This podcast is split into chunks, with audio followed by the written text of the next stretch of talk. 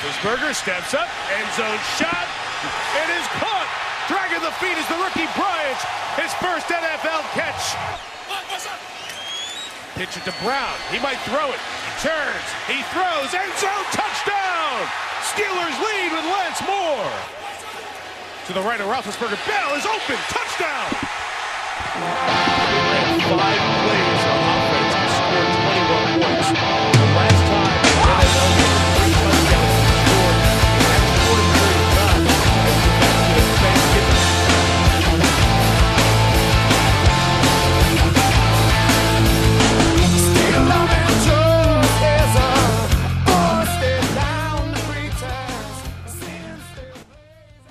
All right, well, Don is not here tonight. Uh, I want to start out before we go any further in congratulating uh, my, my good buddy Don and co-host Don and his wife, uh, Missus Castor, as we've always called her on the show, Michelle, who gave birth a few days ago to their second child. His name is Ryan Russ. Uh, they did not go with Danger as the middle name. I know that's going to uh, disappoint everyone on Twitter who had tweeted in suggestions for Danger Russ. Uh, we hope maybe we could talk Don into middle name. Didn't work out. Uh, the middle name, I don't know why I can't think of it right now, but I can promise it's not Danger. And uh, we will talk to Don when he gets back about why, uh, what happened. I'm sure it was uh, Michelle's fault. Uh, she probably wouldn't go with it. But um, congratulations to Don Michelle. The baby was enormous, nine pounds and fifteen ounces, I believe. Uh, so just a, a moose of a kid, which which definitely uh, is a good good sign for his future football or hockey or whatever career, uh, whatever sport he ends up excelling and probably going D one and pro in. Uh, so it's nice to get off a nice good start like that, uh, nine pounds, fifteen ounces. So congratulations to Don and Michelle. Really excited uh, to meet the baby here any day now. I will be going over there to meet Ryan, and uh, Don should be back uh, hopefully next show, but soon. In his absence, uh, I considered many things. I considered... Uh, postponing another show, but didn't want to do that as we took last week off in anticipation of the baby being born.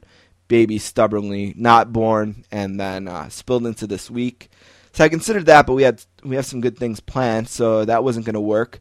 I also considered doing it myself, and uh, I thought about this for a while, and I talked to uh, to the first lady of the Sportscasters about it, and one thing we agreed is that the more of me in the podcast is usually uh, not a good thing. So the you know the less of me, uh, the better. Uh, I already do the interviews, and I already do the book club, and I just thought the other segments of just me uh, going on and on and on, as I am right now, uh, might uh, be a turnoff to you guys and girls. So we didn't do that. The third option was a guest host. Now, we've done this uh, sort of in the past. Anthony... Uh, my brother Anthony has sort of been a guest host a few times. Well, I guess he was a guest host. There's really no sort of about it. Don wasn't here. He was, and he talked when Don would have. Uh, Anthony probably would have done it, uh, but Anthony is got his first uh, first game tomorrow. Uh, Yale opens their season, a preseason game against a Canadian university, just like an exhibition. Uh, so it's a busy week for him, so I didn't want to bother him. Uh, and then... I don't know if he's going to believe this, but legitimately, the first person that came to mind as another potential guest host uh, was the guy who, who said yes, and I'll bring in now. His, uh, he's been a guest before. He actually authored a book, which was a book club book of the month, uh, one that we really, really enjoyed about Steve Young and Joe Montana. I believe it's called Rivals, uh, something like that. I can see Best of Rivals. Best of Rivals uh, was the name of the book. And um, he's working on another book. He's been a, a good friend to the show on Twitter and uh, has been on a few times. And I just thought, uh, I knew what kind of football fan he was, and it's sort of football time. I know that he's kind of working on some things, which he's going to tell us about. And I thought maybe it could work. So I reached out uh, to Adam, and uh, he was receptive to it. So... Uh, Adam Lazarus is his name, author. Uh, he's done some work for U S A Today. Uh, a bunch of different things, is going to join us as the, the guest host. So what's up, Adam? Not much. I'm just excited to be here. I'm glad you thought of me. I, uh, I haven't gotten an opportunity to do a podcast at this kind of length before, so I'm looking forward to it. Yeah, we're excited to have you in. Uh, I, I don't know why. I, I shouldn't say that. That doesn't sound right. I don't know why I thought of you. I, I guess what I mean more is I don't know why... you just came to mind. So like, like, oh, that, like, oh, maybe I'll have a guest host. Who should I, who should I do? I don't know why you, you were the first person to come to mind, but, um, we're excited to have you on. Uh, let's see. I have September fourth, twenty twelve as the last time you were on. So that's a while ago. And that's probably right around the time that you were working on the book, right? Yeah, or, or the book I, yeah, was out. Was, and, uh, book had just come out. Yeah, I was doing a lot of media, that the, the book on Steve Young and Joe Montana, um, and got to have a good conversation with you guys about it. And um, you know, I, I always follow you guys on Twitter and everything, and so I'm excited. Uh, you know, there's a lot uh, a lot going on in the N F L world, and I'd like to contribute where I can there and anywhere else that uh, your listeners want to have my opinion on. I'm happy to provide it. And I must not have updated the sheet that I just brought up, but then I remember you were also on right before Bill Parcells went into the Hall. Oh, uh, yeah, that's right. I did come on. Yeah, and we again. talked yeah. a little bit about the Super Bowl twenty-five book that mm-hmm. you wrote yeah. and Bill Parcells. I remember really enjoying that. And I loved the Super Bowl twenty-five book, which I didn't actually read, I don't think, until after that second time you were on. Well, it's hard for you to read, probably, in Buffalo. They probably don't stock it there. They, I, I, I actually got it at uh, – it was, it was. I remember it was just right after you had been on. And I was at a, down the street from our house, there used to be uh, a Pepsi bottling place. And my dad actually worked there. So my dad's worked at Pepsi my whole life. And uh, when they shut down the, bo- when they didn't do bottling anymore, he moved to the Erie County uh, version of Pepsi. And this place then became like a furniture outlet. Well, mm-hmm. one weekend they had a book sale there where they had all these different book retailers or something. And it, w- and one of, it was on one of the tables, and Um, oh, that's cool. Yeah, so I picked it up and read it and really enjoyed enjoyed it. I remember, let's see, Super Bowl twenty-five was in January of nineteen ninety-one. Is that correct? Yes. So I was uh, ten, going on eleven, let's say. So Anthony wasn't born yet. Uh, my brother Greg was born in September of eighty-six. I remember my parents went somewhere to watch, and I was home with, I guess, babysitters, but they were probably like high schoolish kids. I was gonna say that your your parents could get a babysitter in Buffalo when the Bills go to their first Super Bowl. Yeah, it would be it would be surprising to me. But it, you know what they were is they weren't from Buffalo. My mom worked in the restaurant industry, and they were busboys from the college from ah, the University okay. of Buffalo. So they were from somewhere else, uh, which is why I think, if I'm remembering this correctly, while they got to come over to come over the house. I remember I watched the whole game. And uh, I was a perceptive uh, sports fan at age ten then. I actually sort of I was actually telling my brothers the other night that I, I can remember uh, my my dad is pretending to be a really big Royals fan right now. I'm sure there's a lot of people right. Really so, to be a big Royals fans right so now. So I thought about it for a minute, and I said, well, I can back this part up. I remember right around when they won the World Series in eighty-five, I remember him throwing balls to me in the backyard and me asking him if I could be George Brett and if he would be uh, Saberhagen. Mm. And I know that the reason that I wanted to cheer for them was because of the his interest in the Royals at the time. Mm-hmm. See, because I, I always... I never liked the Bills, which was always my dad's number one team. So I always tried to compensate for that by really enjoying his other teams. You know, oh, and, and, the, and the Sabres was an easy one because I was mm-hmm. a huge Sabres fan. That's actually the reason why I wasn't a Bills fan, uh, because I would get so annoyed that people would have the nerve to not pay attention to the Sabres, uh, you know, and, and to pay attention to the Bills instead. Uh, but so I can vouch for him a little bit. Now, where was I going with this initially? Why did I bring up my dad faking the Royals? I think because you were talking about the Bills Super Bowl that you remember watching. Oh, yeah. Well, I just remember when Norwood lined up for the field goal. I remember thinking to myself, okay, do I want him to make it uh, and have the Bills win the Super Bowl? Or do I want him to miss it and have them lose the Super Bowl? Like, do I want to, what side? Because I really, I wasn't invested in the team emotionally.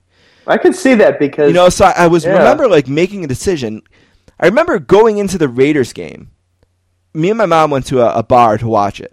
And I remember going into that, my dad went with his friends. Your mom took you as a ten-year-old kid to a bar? Well, or? A bar probably isn't the right word. Like a okay. Tully's or Wild Wings type of a okay. thing. But whatever the nineteen ninety-one version of that was. You know what I mean? Like a I, restaurant I, I was envisioning bar. Like a, a, a biker bar. Yeah, no, not that. School, like gun knife fights and everything. That would have been cool. Yeah, no, but I remember walking out of there with her and saying, I can't believe the Bills are going to the Super Bowl.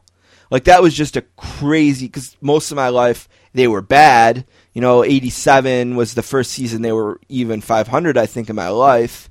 And in eighty-eight, they played in the, in the A F C Championship game and lost to Cincinnati. Mm-hmm. And then eighty-nine, they lost a playoff game to Cleveland when Ronnie Harmon dropped the ball in the back right, yeah. of the end zone. They were the bickering Bills that year. So mm-hmm. this was the following year. I remember us walking out. But even right up until the moment before Norwood lined up, I never actually considered the thought that the Bills might actually win a Super Bowl. Like, that never crossed my mind until that second. And I just remember thinking, do I want him to make it or do I want him to miss it? And before I could decide, he missed it. I could see that. You know, there's always... You know, because I, I, I was a Steelers fan growing up, lived in Pittsburgh for a long time, for a while, and um, I remember having the same kind of, the opposite feeling about Penguins fans, because uh, the Penguins, especially because when I was real young, the Penguins were really good right. about mm-hmm. that same time, and I remember wondering how people in Pittsburgh could care about the Penguins so much when the Steelers were there, and then the Pirates too, and the Pirates were good at the same time. But I, I think I kind of felt the same way when I was younger, resenting Penguins fans uh, and resenting the Penguins because it was detra- it was detracting attention away from the Steelers. I think there's because you know hockey and football are kind of the same kind of fans.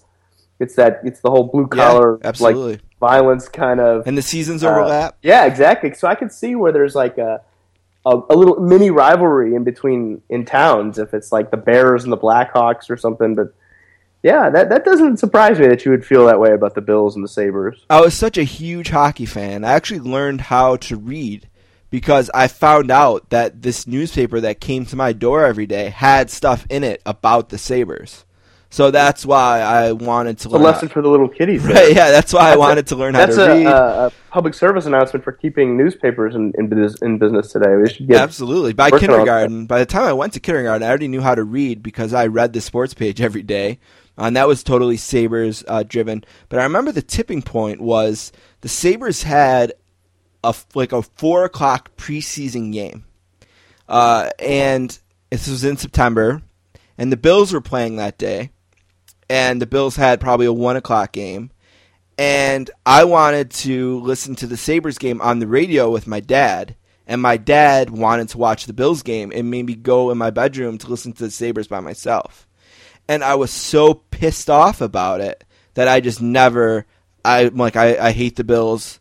I remember Man, your, like your your memory is incredible for yeah, I have a ten-year-old kid. I have a pretty sick memory, and also like some of these stories, they never got too like we would talk about them, you know. So they never like faded that much. But mm. you know, I must have been five or six at this day that the day that, that that happened. I remember it clearly, and I remember it's the day that. Uh, I don't screw. I think his name was Jack Butler. One of the Bills receivers broke his leg uh, in the end zone. I think they were playing the Dolphins that day. I'm a little sketchy there about the details there, but I know that happened.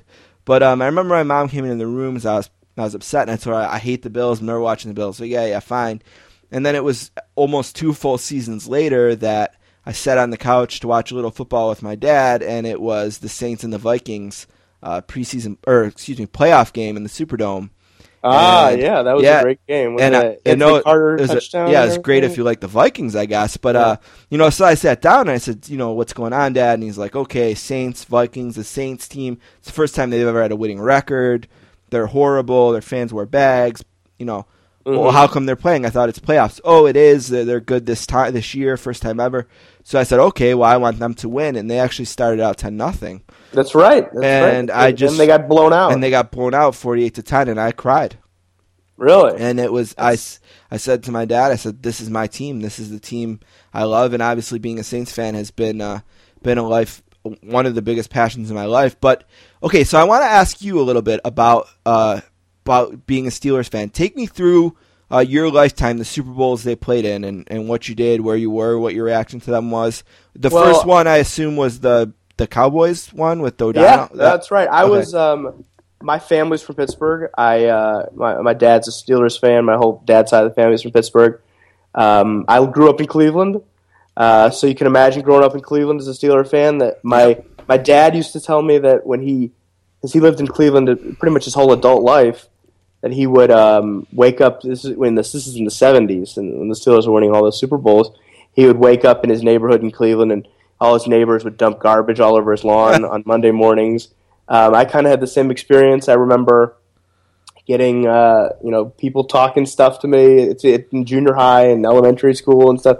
I know that I was at a, a guy a, a uh, I was a, let's see I was about eleven years old, and I wore my Steeler jacket to an Indians game, a Cleveland Indians game, and I got into like an, a, a fight, like a verbal altercation with a an adult. I was like eleven. This was nineteen ninety-three, because it was the last year the Indians were playing at at uh, Cleveland Stadium, I remember. And so I was eleven, and this guy was probably late twenties, thirties, and he dumped a beer on my head. Uh, he dumped a beer on an eleven-year-old kid's head. That's awesome. I had such a uh, similar experience. I'll tell you yeah. when you're done. Go ahead. And so that that sort of, I think that hardened me as a Steeler fan growing up. You know, uh, sort of. Uh, What do they say? Is pilgrims in an unholy land or something like that? Um, so, yeah. So then when I started getting interested in football, when I started playing football in like middle school and stuff, was when I got interested in, in the N F L, and the Steelers were getting good those years. It was the years of Bill Cowher, um, his early years there. And so that was just sort of uh, my passion growing up. It was a thing, you know, it was a thing you bond with your dad, just like you were sort of saying. My dad was a big Steelers fan, and um, he had just started getting back into it, because I, I think the eighties, he kind of took the eighties off while he had kids, um, and he was just getting back into it. And then we started. He, he my grandfather had tickets because they lived in Pittsburgh, and um, he started giving them to my dad because he was getting older. So he would take me and take my brother, and um, yeah, that sort of it just sort of built up over that over time. And I was about thirteen when they went to that Super Bowl against Dallas. Um, I remember I remember crying after that game, uh, Neil O'Donnell's interception fest. Right. Um, and like I, like I guess I was saying, you know, like every year, you know, it's great when your team wins the Super Bowl. That's great.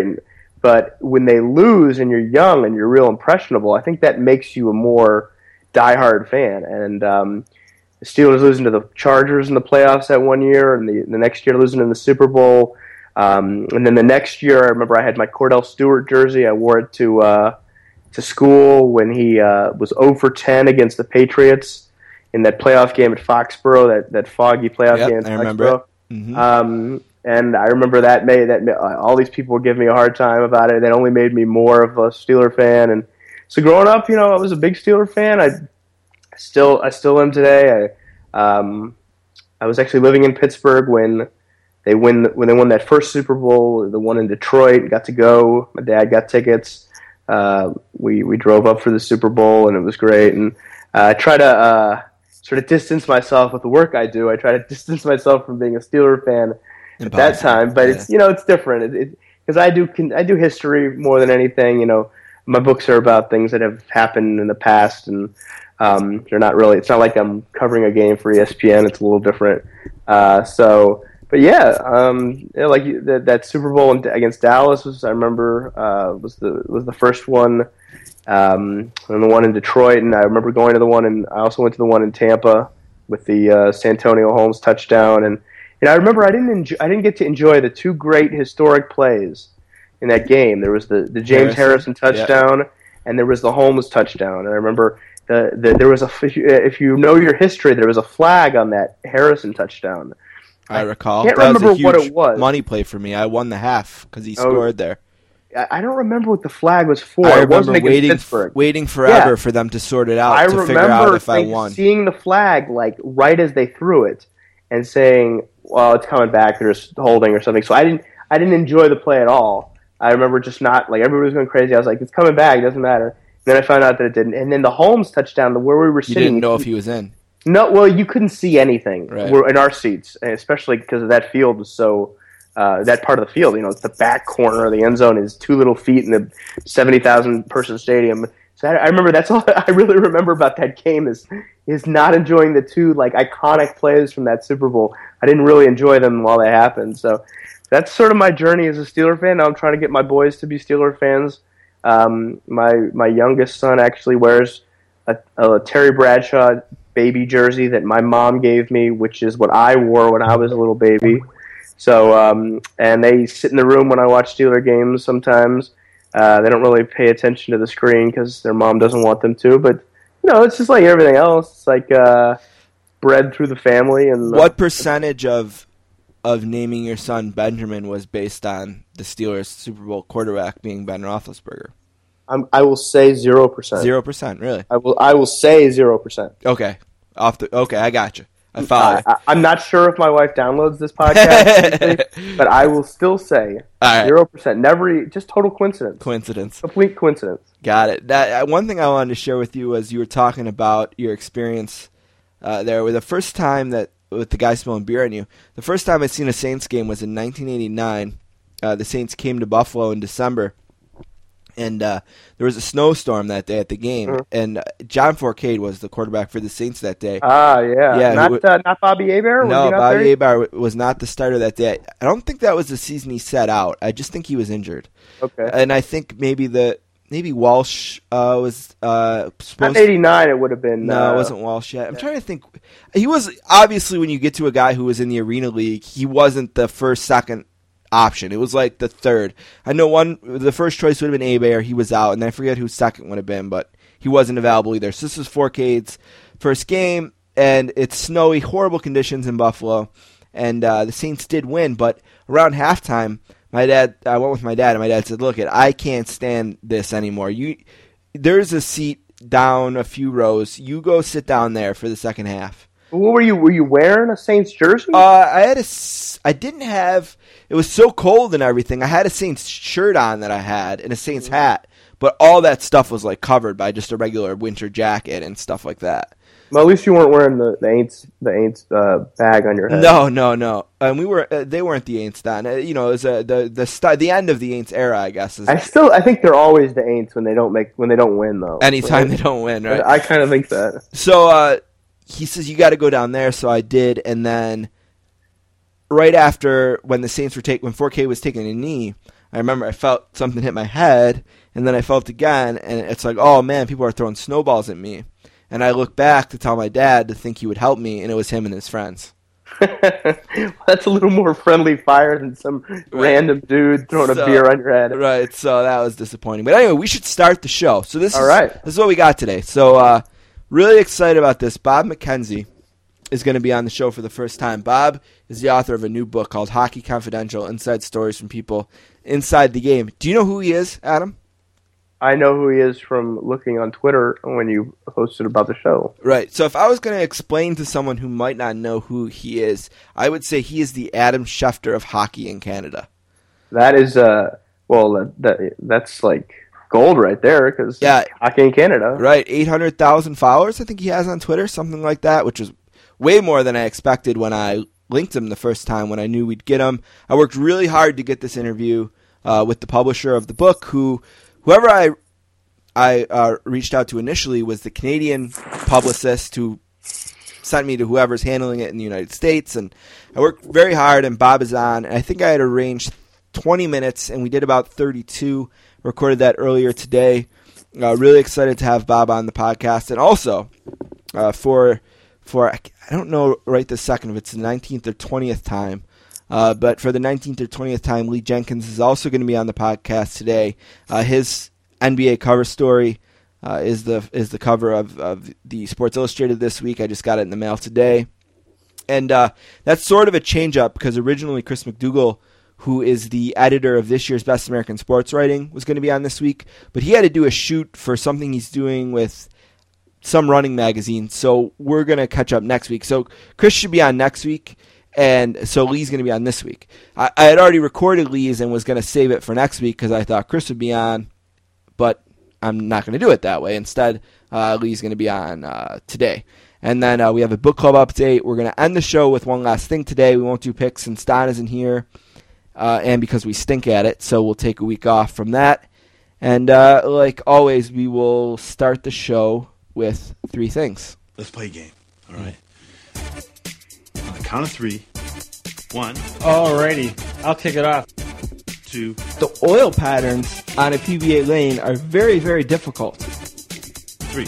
I might be able to beat Jamarcus Russell at quarterback. Did we just become best friends? Yep. All right. Three things for today. First thing, as we've been doing during football season here, we'll start with what's going on in the N F L? Peyton Manning last week, number five oh nine. I think he got number five ten as well. Set the record for N F L touchdown passes. seems like when Manning is close to these records, he does not mess around. Uh, if he gets close to them, he he gets them. He needed three, I think, to break it going into Sunday night and got it. And I wanted to ask you, Adam, uh, how – what's the word I want to – how big of a record do you think this is? I think it's it's interesting. It's a, it's an interesting question. I think it's, in a way, it's like – half of me wants to say it's like uh, Hank Aaron seven fifty-five or or Ruth seven fourteen or whatever asterisk is next to Barry Bonds' number. Um, because quarterback is the position in the N F L and in, in football, touchdown passes are, you know, uh, the numbers that everybody remembers. Uh, the forty-eight that Dan Marino had in that one year that, that lasted for so long, I remember was one, I think, one of the iconic records for a long time. Um, so part of me wants to say that it is an enormous, enormous deal, but I just think because it's Peyton Manning, um, it, it nobody. It's not that nobody cares, because people certainly do care.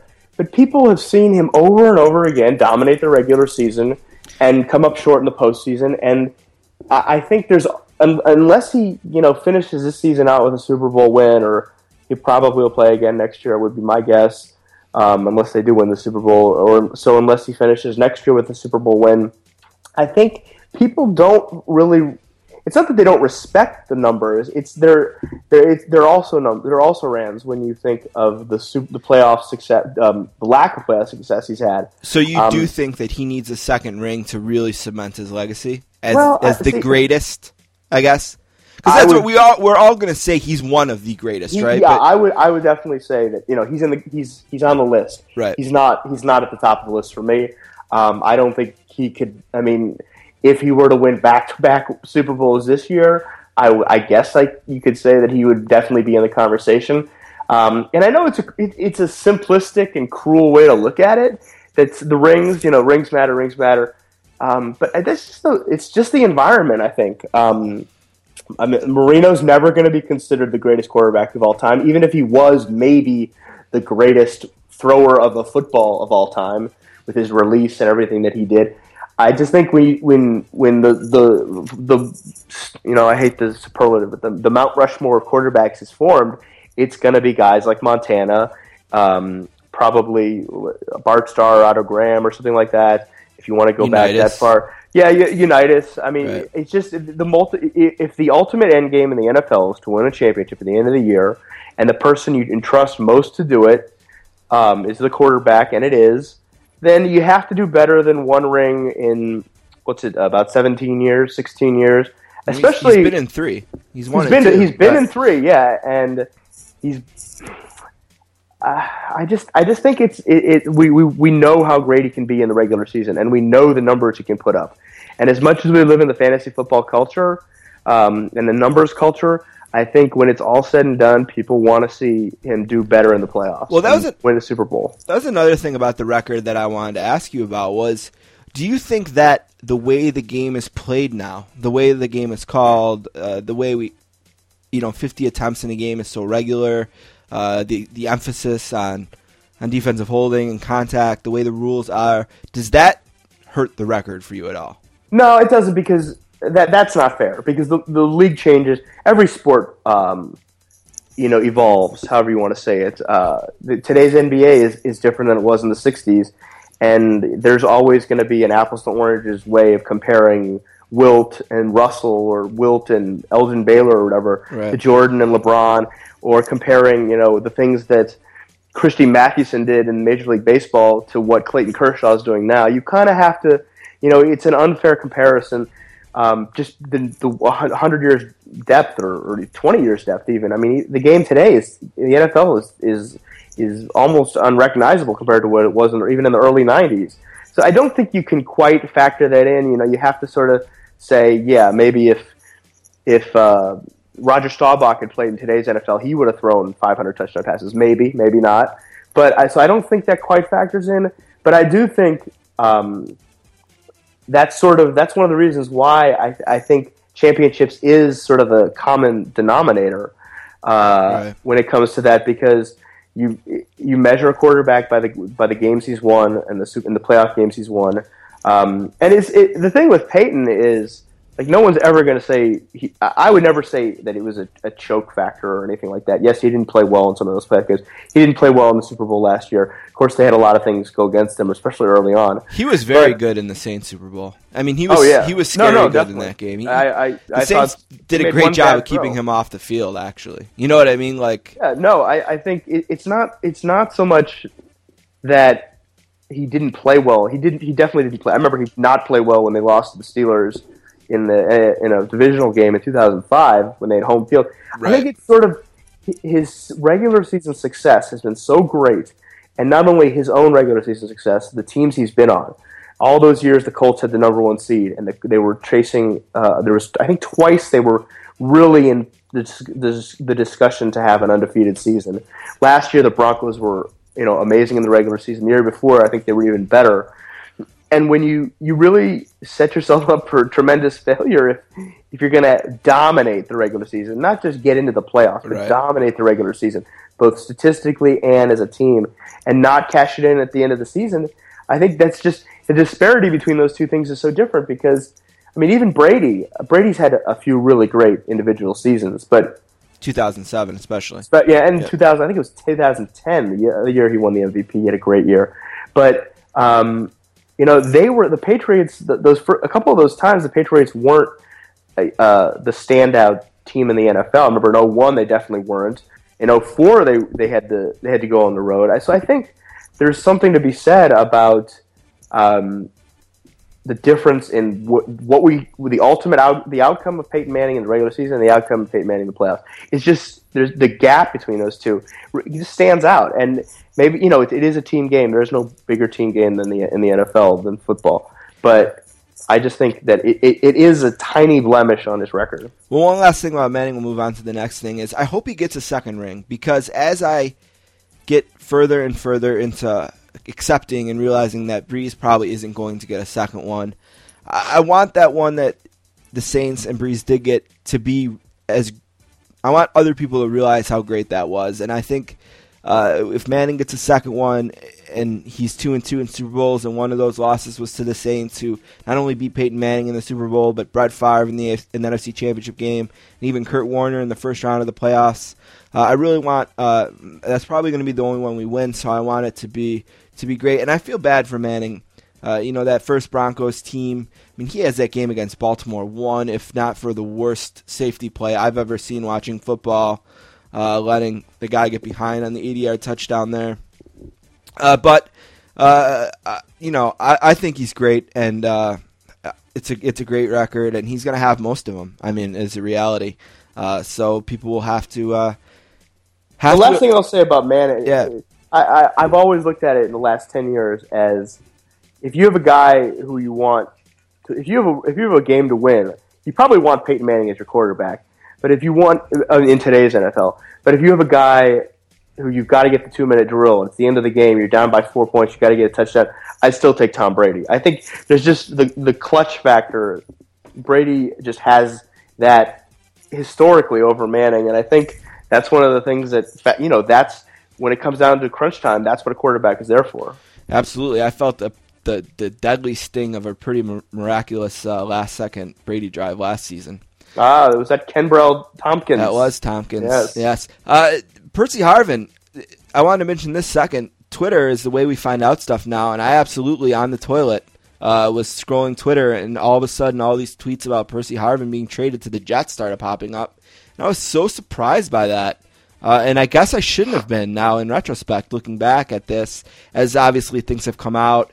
Uh, maybe he was coming out of games and not wanting to go back in, uh, uh, salary cap implications, and Russell Wilson's contract coming up, and all these reasons maybe that the Seahawks wanted uh, to get rid of him. But uh, I want to get your take on on how you think the trade affects both teams, and also I want to get your opinion on one thing I thought of when I realized Percy Harvin wasn't going to continue his season with the Seahawks, who had just lost to Saint Louis over the weekend, and sitting at three and three, and and having just went through with my favorite team, seeing what it's like to try to get through that next season and repeat.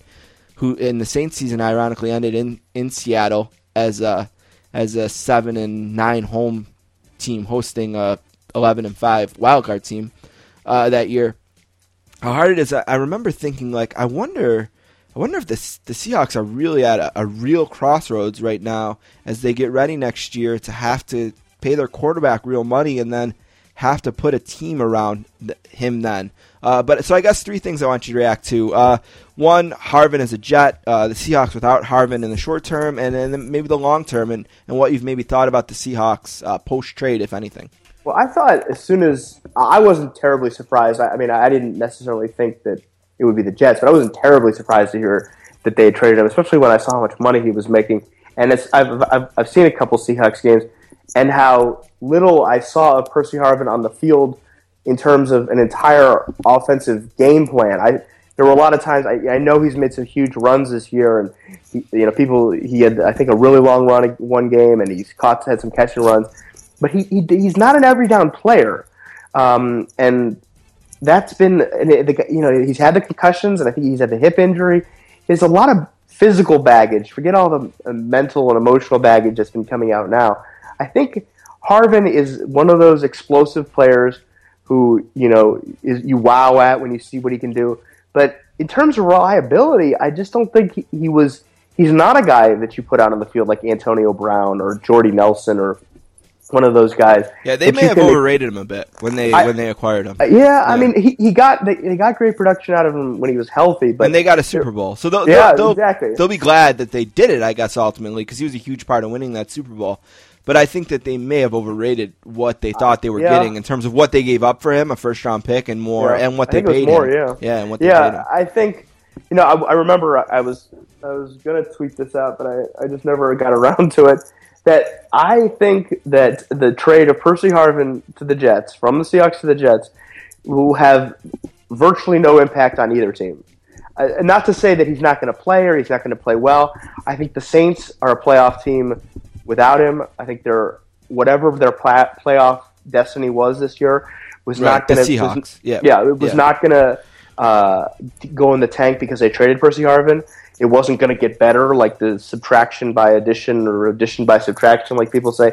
I don't think he was an integral part of that team. That team was going to win games. Russell Wilson is amazing. Yes, um, he's becoming a better passer, and we've seen he's had you know he's done great running the ball. But if they're going to win playoff games and win that division and beat San Francisco or Arizona, whoever it is, it's going to be because their defense is great and that Marshawn Lynch runs all over the field.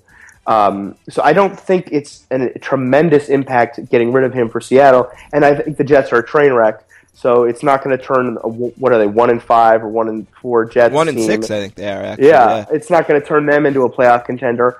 I don't think it's necessarily going to be the the the saving grace for Geno Smith's ride in, in New York. I mean, he's a guy who you get him the football, he's gonna. There's a chance he can go eighty yards with it, but he's not. I don't think he's a guy who that they can build an offense around. I don't think he's a guy who draws tremendous attention from a defensive coordinator. Um, yeah, you, you can say you have to account for him on every play. Yeah, but that you have to account for everybody on every play.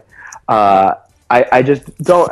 I don't think it's quite the monumental trade that it seemed when it when the news broke.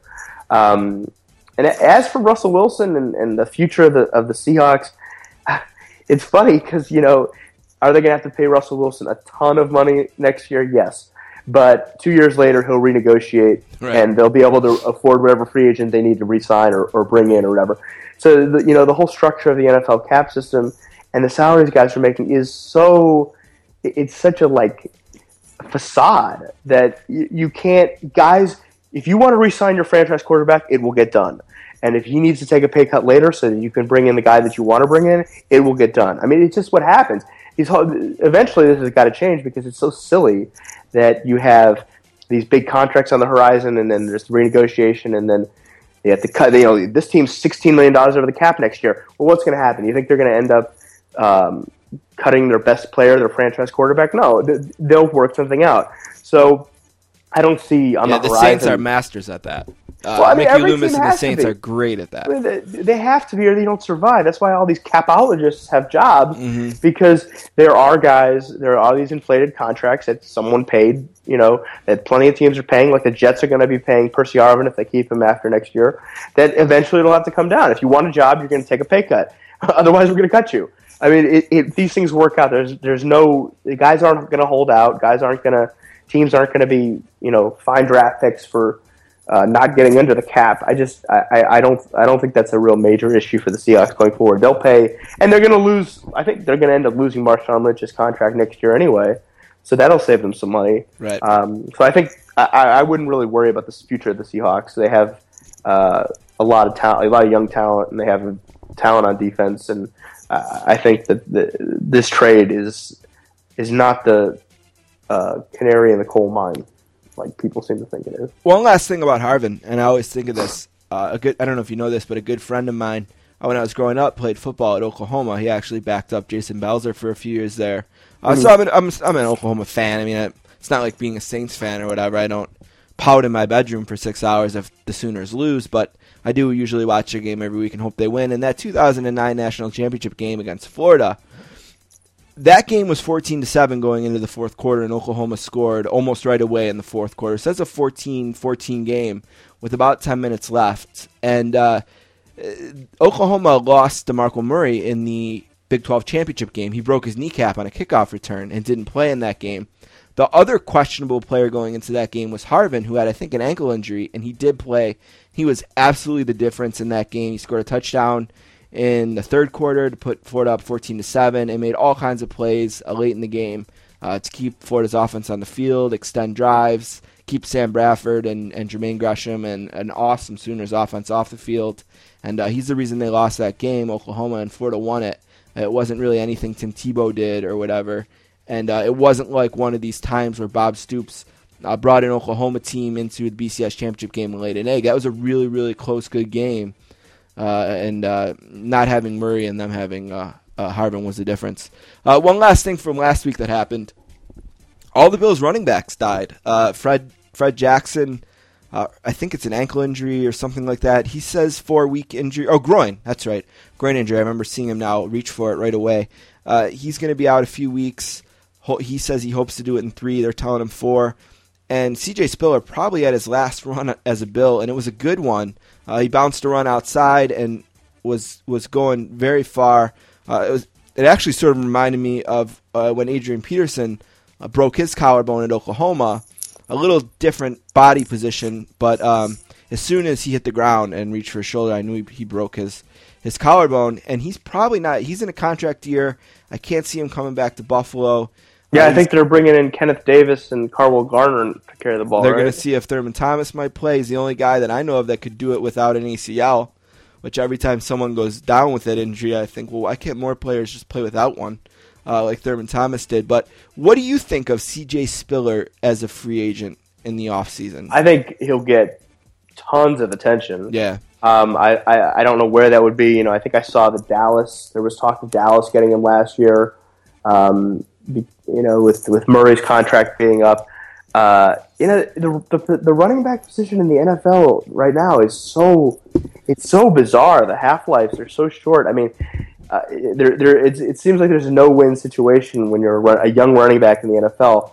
Um, I remember last year, just Eddie Lacy. I remember looking. Eddie Lacy came in. He was overweight, and people were saying he was a bust because he couldn't get on the field right away. He he goes out and has a rookie, like a, a great rookie year. He's not having a great year this year, and they're talking about that they overused him last year or whatever, and that he's this wear and tear of the you know the pounding that he's taken. It's like there's no running back that you can. Go out there and say, uh, you know, it was Adrian Peterson, and then he got himself in a little bit of trouble. Uh, I, there's just no one in the N F L that you can th- you say is a reliable ball carrier that you can expect sixteen games, three hundred twenty carries out of, like we, you know, Emmitt Smith did so often in the nineties. Um, I mean, Arian Foster, I think is, I actually think Arian Foster is, is probably the best running back in the N F L right now. I like watching um, him run. He's, he's, he I think he's just there. An amazing running back. Yeah. The, the power and the speed that he has. And even he, you know, he's had this hamstring injury. He's had the back surgery last yeah, year. Yep. There's nobody out there that you can look at and expect a, a full season out of. And I'm sure you can say that about any position in the N F L because it's the N F L. The running back seems especially true. And Spillers is the perfect example. I mean, he's had some huge runs, but he can't stay healthy. Um, it's always something with him. But...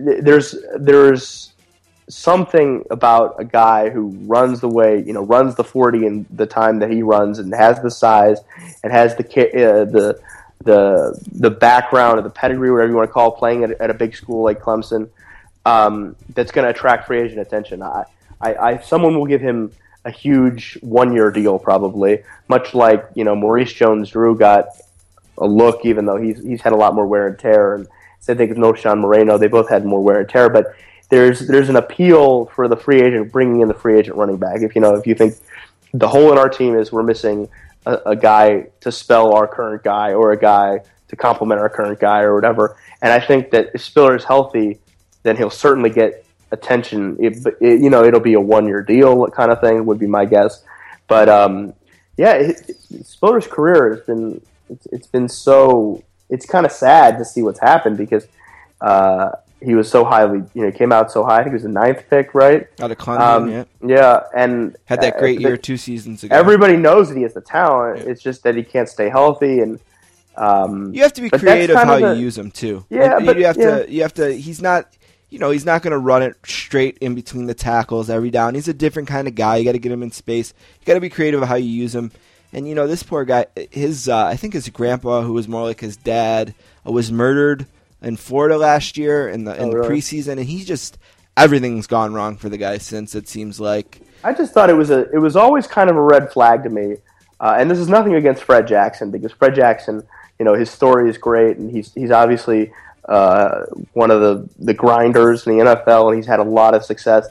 But to me, it seems so strange that I think, was Spiller the a, a rookie in oh nine? Uh, I think that was the year they brought him in.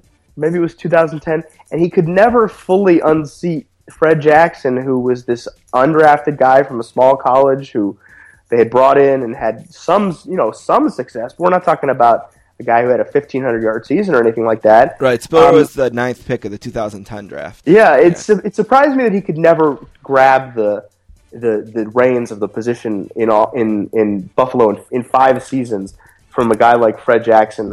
It just it was a little surprising to me. You know, you figure that you, you spend a high draft pick on a guy, you're going to do everything you can to get him the ball as often as you can, and it didn't quite seem like that was ever the case in Buffalo. Well, speaking of drafts, the two thousand eleven draft, uh, the quarterback class of two thousand eleven took another hit, as it seems like the Jake Locker era may be close to ending in Tennessee.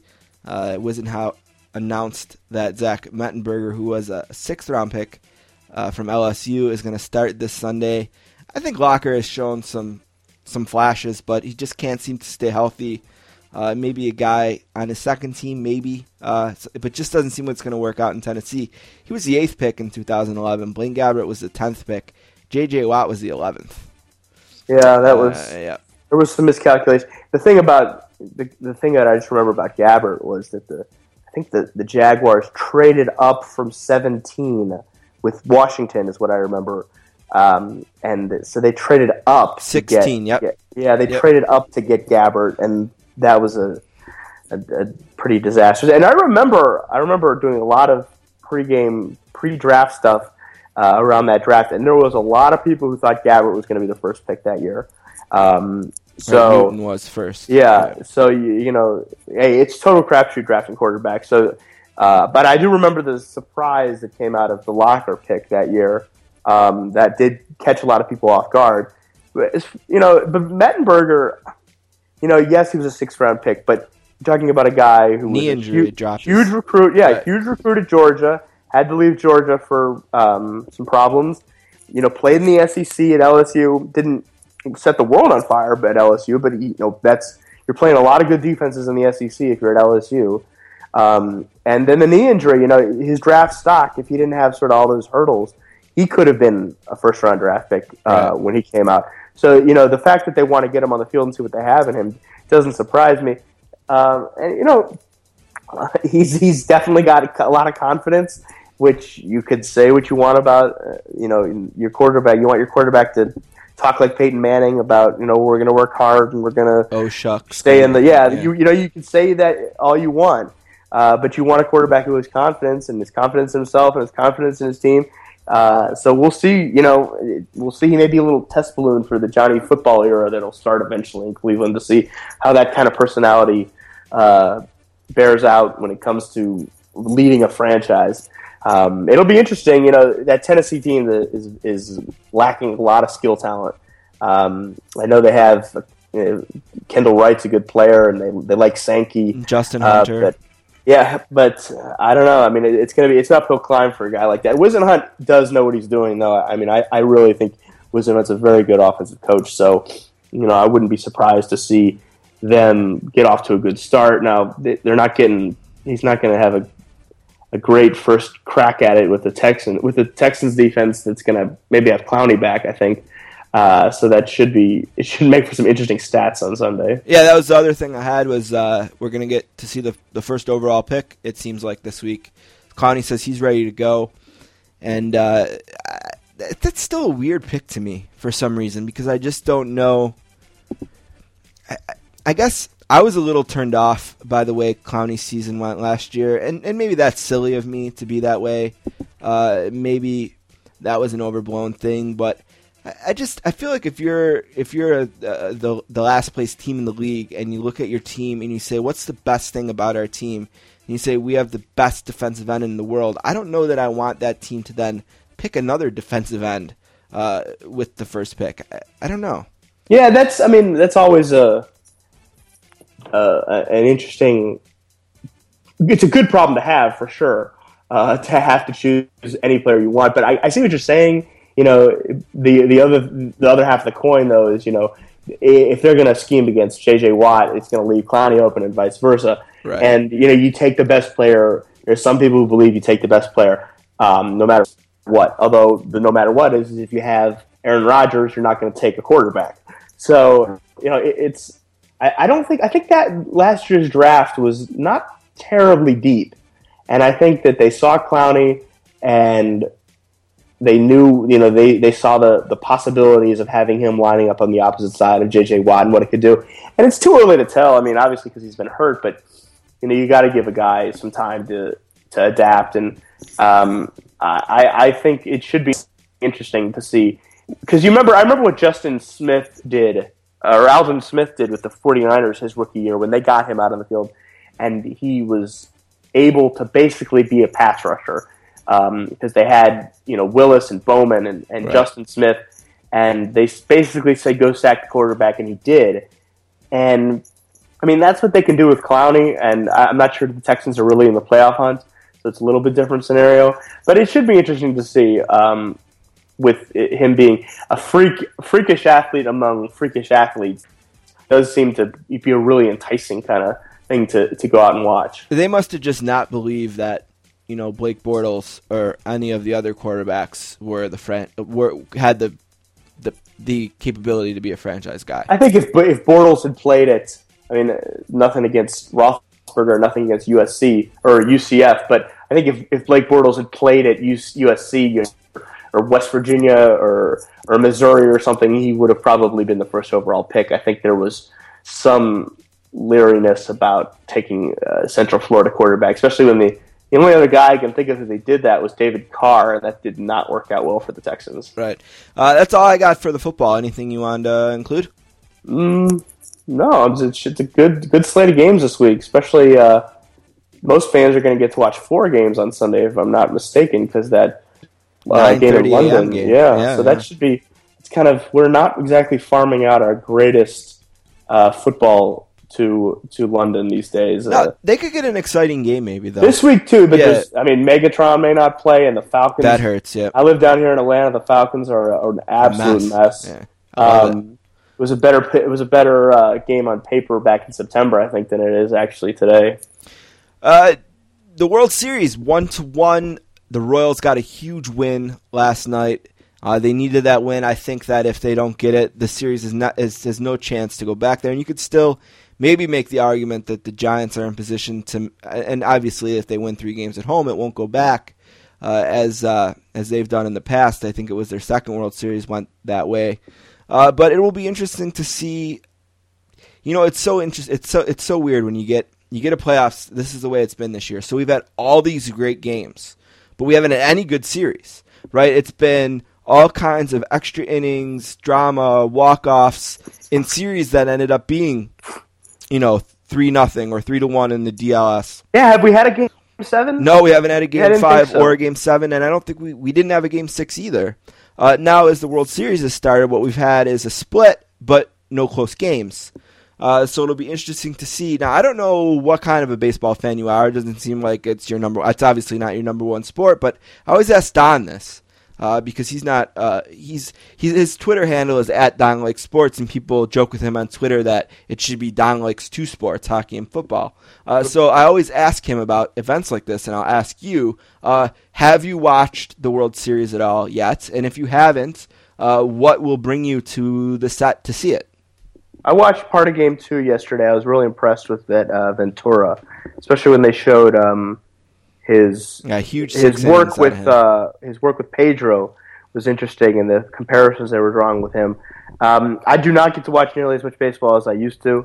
Uh, that's kind of the nature of the beast, I guess. When you get older and you get married, and you your time on the, at the television set is kind of reduced, um, but. I, I, you know, to to the question you asked about what would bring me to the set, um, I think, like you said, you know, the, the, there's nothing like Game Seven, man. Um, and there, there, that I think if there had been a Game Seven that drew, drew me in to see, you know, to, to sort of not necessarily root for the Royals or the or the Cardinals or the or the Giants or whoever it had been, that would have been a big deal. I think, you know, not to step too far back, but baseball just doesn't have the same appeal that it did to, to me fifteen years ago.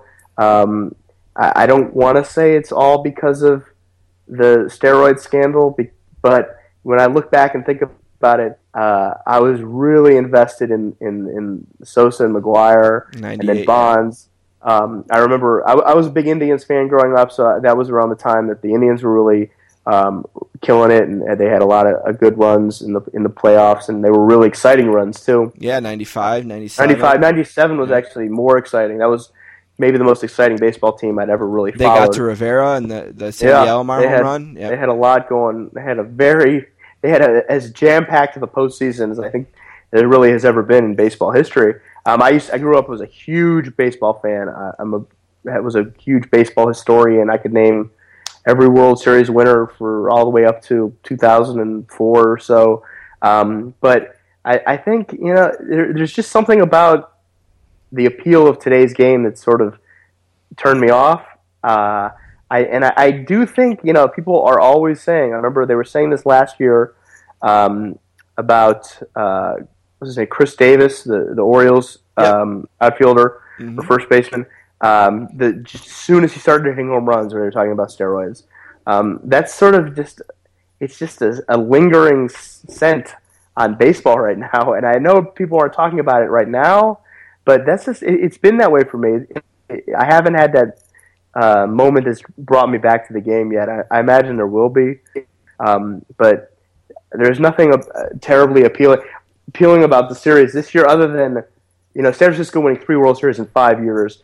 When you're not named the New York Yankees or Boston Red Sox, to do that would be really remarkable. And um, you gotta uh, you gotta think that Bruce Bochy will sew up a, a spot in Cooperstown with something like that, because and especially because they have yes they have Buster Posey and, and Sandoval is a good player, and but they haven't done it in a way that makes you think um, that makes you think of some of the classic teams, or like the Yankees and the Red Sox. I mean, the Red Sox had Manny and Poppy and Pedro, um, those are sort of the catch-all names, and the Yankees obviously had Jeter and Clemens, and even Posada and Tino Martinez, and the those, those names. Yeah, mm-hmm. those those and Rivera, of course, and those guys.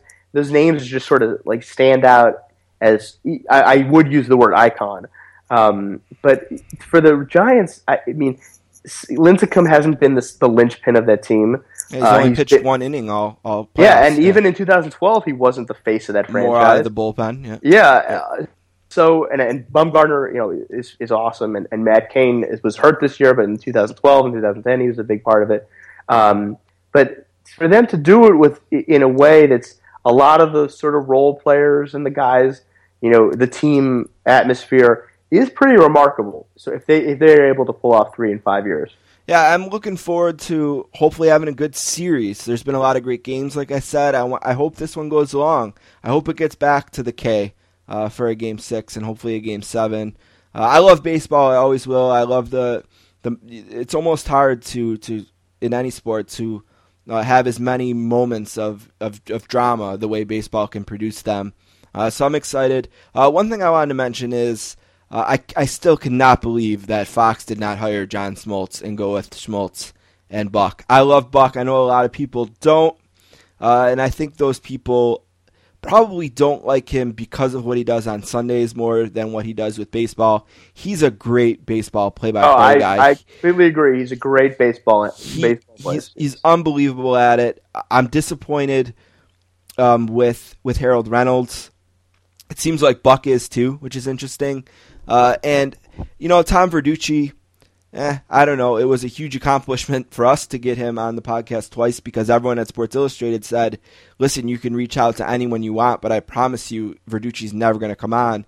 He turns down Francesa, and I got him twice. So we're proud of that. I, I think he'd be better on the field. Uh, but he's been better than I thought. I just think they had the a great opportunity. I think Schmoltz is really good at it. I think him and Buck would have been great. And I, I like the two-man booth so much better than the three. Yeah. Uh, but I've been a little disappointed with that. Uh, but when this does end, we will get – we had Jeff Passan on right before, so maybe we'll get uh, Jonah Carey or Ben Ryder or one of our baseball guys to come on uh, after that. Uh, I, loved, I loved H R when he was with, on Baseball Tonight. Yeah, he's a great studio guy. I thought he guy. was a great studio guy. Yeah. I thought he really provided great insight. I felt, when I was watching it last night, I kind of felt like he was cramming in the analysis in between pitches, which he didn't have to do on Baseball Tonight because it was sort of that was the show. You know, here's H R is going to talk about something, stealing second base or something.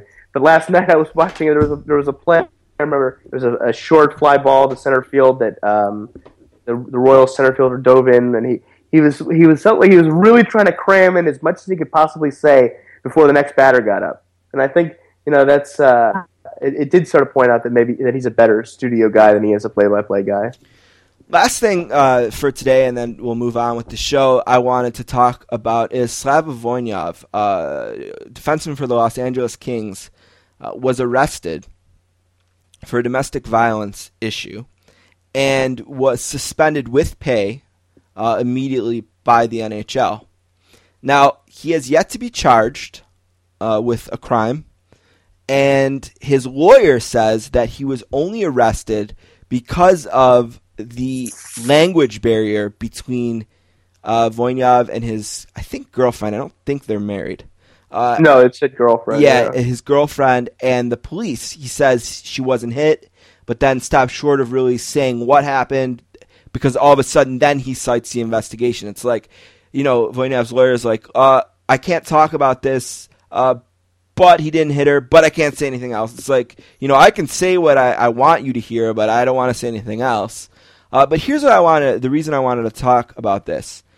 I think it's a really, really interesting thing to monitor because a, a few things. One, I think the N H L is either going this when this ends, this is either going to make the N H L look really good for being progressive and out ahead of things and taking a stand that the N F L wasn't willing to.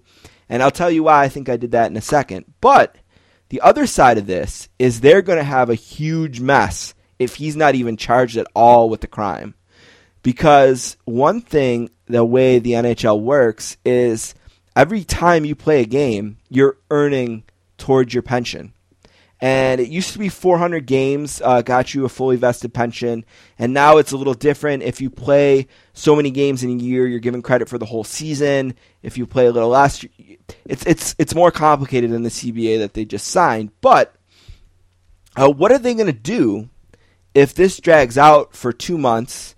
Uh, Voinov misses fifteen, twenty games. Yeah, you paid him for him, but you're going to have to make a decision on what that means for his pension. Uh, all kinds of things are going to, to be brought up here. If you suspended a guy, uh, essentially in the end it will be for nothing. W- what it will turn out, what the story will be, will be the N H L suspended a guy because the police responded to something and got confused because they didn't speak Russian. All right, so that could happen. Now, I think the reason the N H L did this is because they're the first league up after the N F L's mess, right? And the N H L doesn't have uh, the flexibility of a league like the N F L does. They don't have the power, so they can't they can't risk take the risks of turning people off in a P R nightmare that the the N F L can. And I think that that's uh, why they acted the way they did. And I'm worried as a fan of the N H L, as a fan of the league, I'm worried for them a little bit in this. And I really wanted to get your opinion as sort of an outsider um, on what you think about the way the N H L responded to this.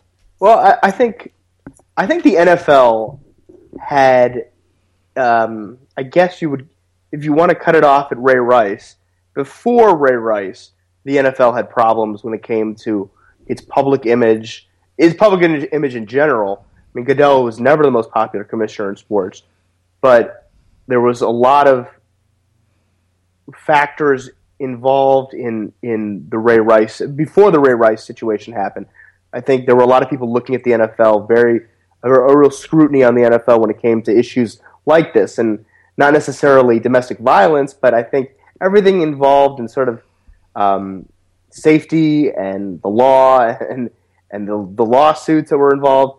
So I think the N F L probably didn't have the N H L didn't have that kind of baggage coming in. So I guess I would say I'm a little surprised that they would be so proactive in that.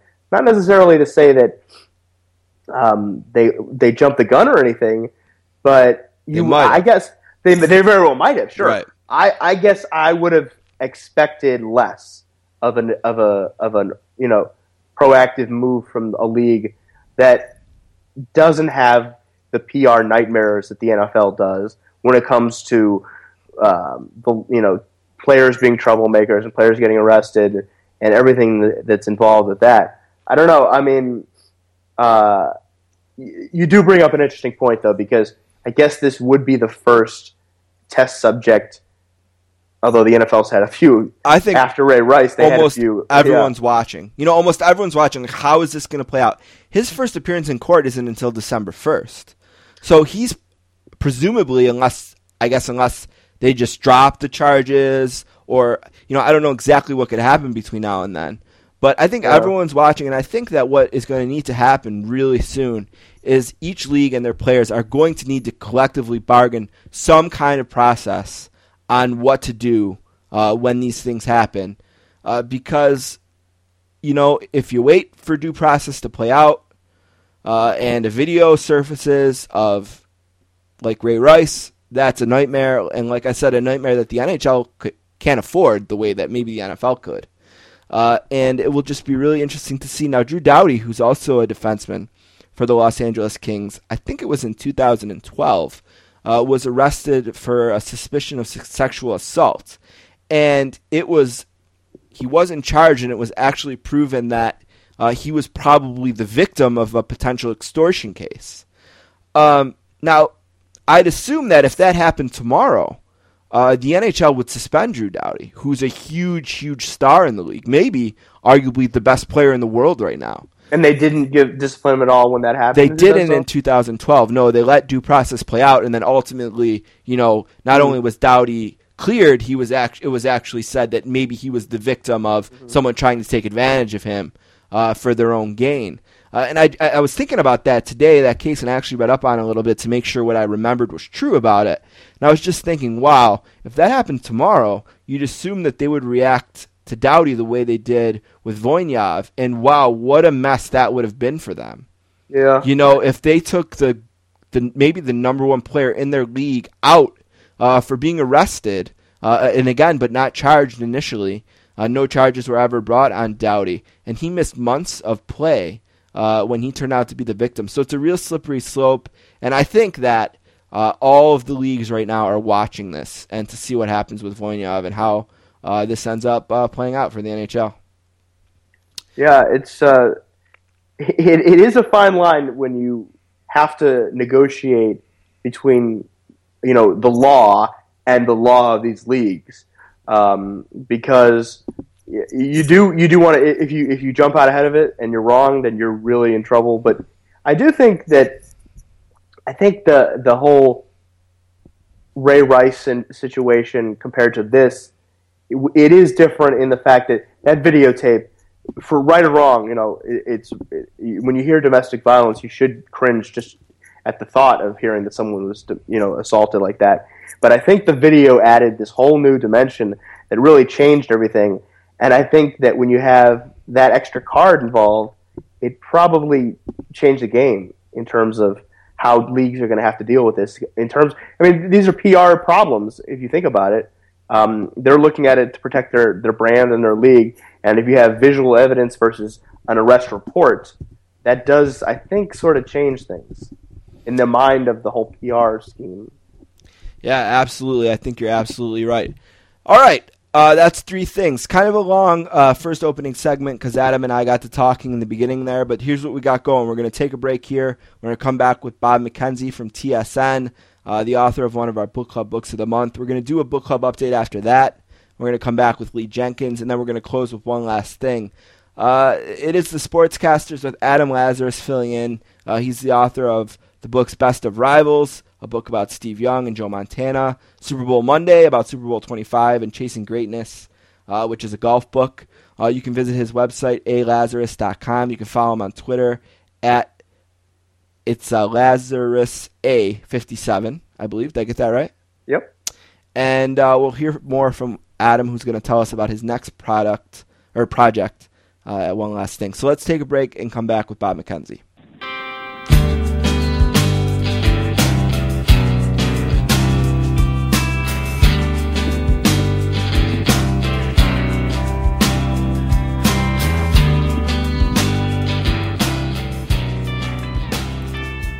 Our next guest is from Toronto, Ontario, and is a graduate of Ryerson University. He spent nine years as the editor-in-chief of the Hockey News, six years as a columnist for the Toronto Sun, and in nineteen eighty-six he joined T S N, where he is the Adam Schefter of hockey in Canada. He is the author of a new book called Hockey Confidential, Inside Stories from People Inside the Game. He's making his first appearance on the podcast today. A warm sportscaster's welcome to Bob McKenzie. How you doing today, Mister McKenzie? Excellent. How are you doing? Doing very good. Thank you so much for being on the show. Honestly, we've wanted to. Uh, I've wanted to talk to you for a long time. Uh, be, really, ever since I uh, I found out you had a son who played in the E C A C at Saint Lawrence, I believe is is the correct school. Uh, That's correct. Yeah, I know that you got to live uh, the E C A C life as a parent, as I'm living the uh, E C A C life as a brother, as my brother uh, is a senior at Yale this year. So. I've always. Oh, that's a, that's a that's a great. Uh, it's a great, obviously a great school. It's a great hockey school too. And going to that building, the Whale at Yale, is one of my favorite college hockey experiences. It's unique architecture. It's uh, just a really cool place to watch a hockey game, and that was one of my favorite places. Yeah, I mean, we got I got the countdown going on the phone right now to opening weekend in a couple of couple of weeks, which is actually uh, Saint Lawrence Clarkson weekend up there, like it was last year for Banner Night, which is a really special weekend as well. Uh, I know you wrote about it a little bit in, in the last book, or a lot in the last book, and we're going to talk about the new book in a second, but what was the process like uh, for your son um, coming up through minor hockey and deciding to go the college route as opposed to major junior, and what was it about uh, deciding on Saint Lawrence? Well, I think, you know, well, I always like to say a lot of decisions get made for you, and, and the truth of the matter is, while my son was drafted into the O H L by Saginaw, Um, that was the first year the team had moved from North Bay to Saginaw, so it was really Saginaw's first draft, and he was like a seventh round pick. He, he at that stage, he he wasn't capable of playing in the O H L. To be quite honest, he'd be the first one to tell you that. And even as a as a seventeen year old, he wasn't. It was only as he started playing junior A hockey and started getting more physically mature that he maybe had a shot to play in the O H L. At that point, he'd already put in some time in junior hockey, in, in junior A, and um, he also was starting to get interest from schools. So I, I just left it up to him, and I said, you do whatever you want to do, but um, I think you're going to be a lot better hockey player at the age of twenty than you are at the age of seventeen or eighteen or even nineteen, and junior hockey only takes you through to nineteen or twenty. So I said, I think you can play hockey a lot longer if you go to college for your particular situation. I mean, you're not John Tavares. You're not a, an elite-level guy who would probably get the benefits of playing junior hockey right out of the gate. as a sixteen and a seventeen year old leading up to your draft year. So that's, that's kind of where it went. And, and in terms of the school and everything, I mean, you only had one offer, one division one offer, and that was Saint Lawrence. So, and that wasn't even a full scholarship. He, he had to pay for one year, and, and the rest, the other three were scholarship years. But so it was a pretty easy, pretty easy decision that way. Well, you know, it's a debate that we always have either on the show with guests or on Twitter. I often am in debates with people, and it's the, you know, the, the junior versus the college route, major junior versus the college route. And, um, you know, it's it's a debate that is that evolves all the time, and it's a really interesting uh, year with the probable first pick being a major junior player and the probable second pick being a a college player, and then a first-round pick from last year uh, who made the decision to pass on B C to go the major junior route. And that's the, the elite level end. We can make the debate there.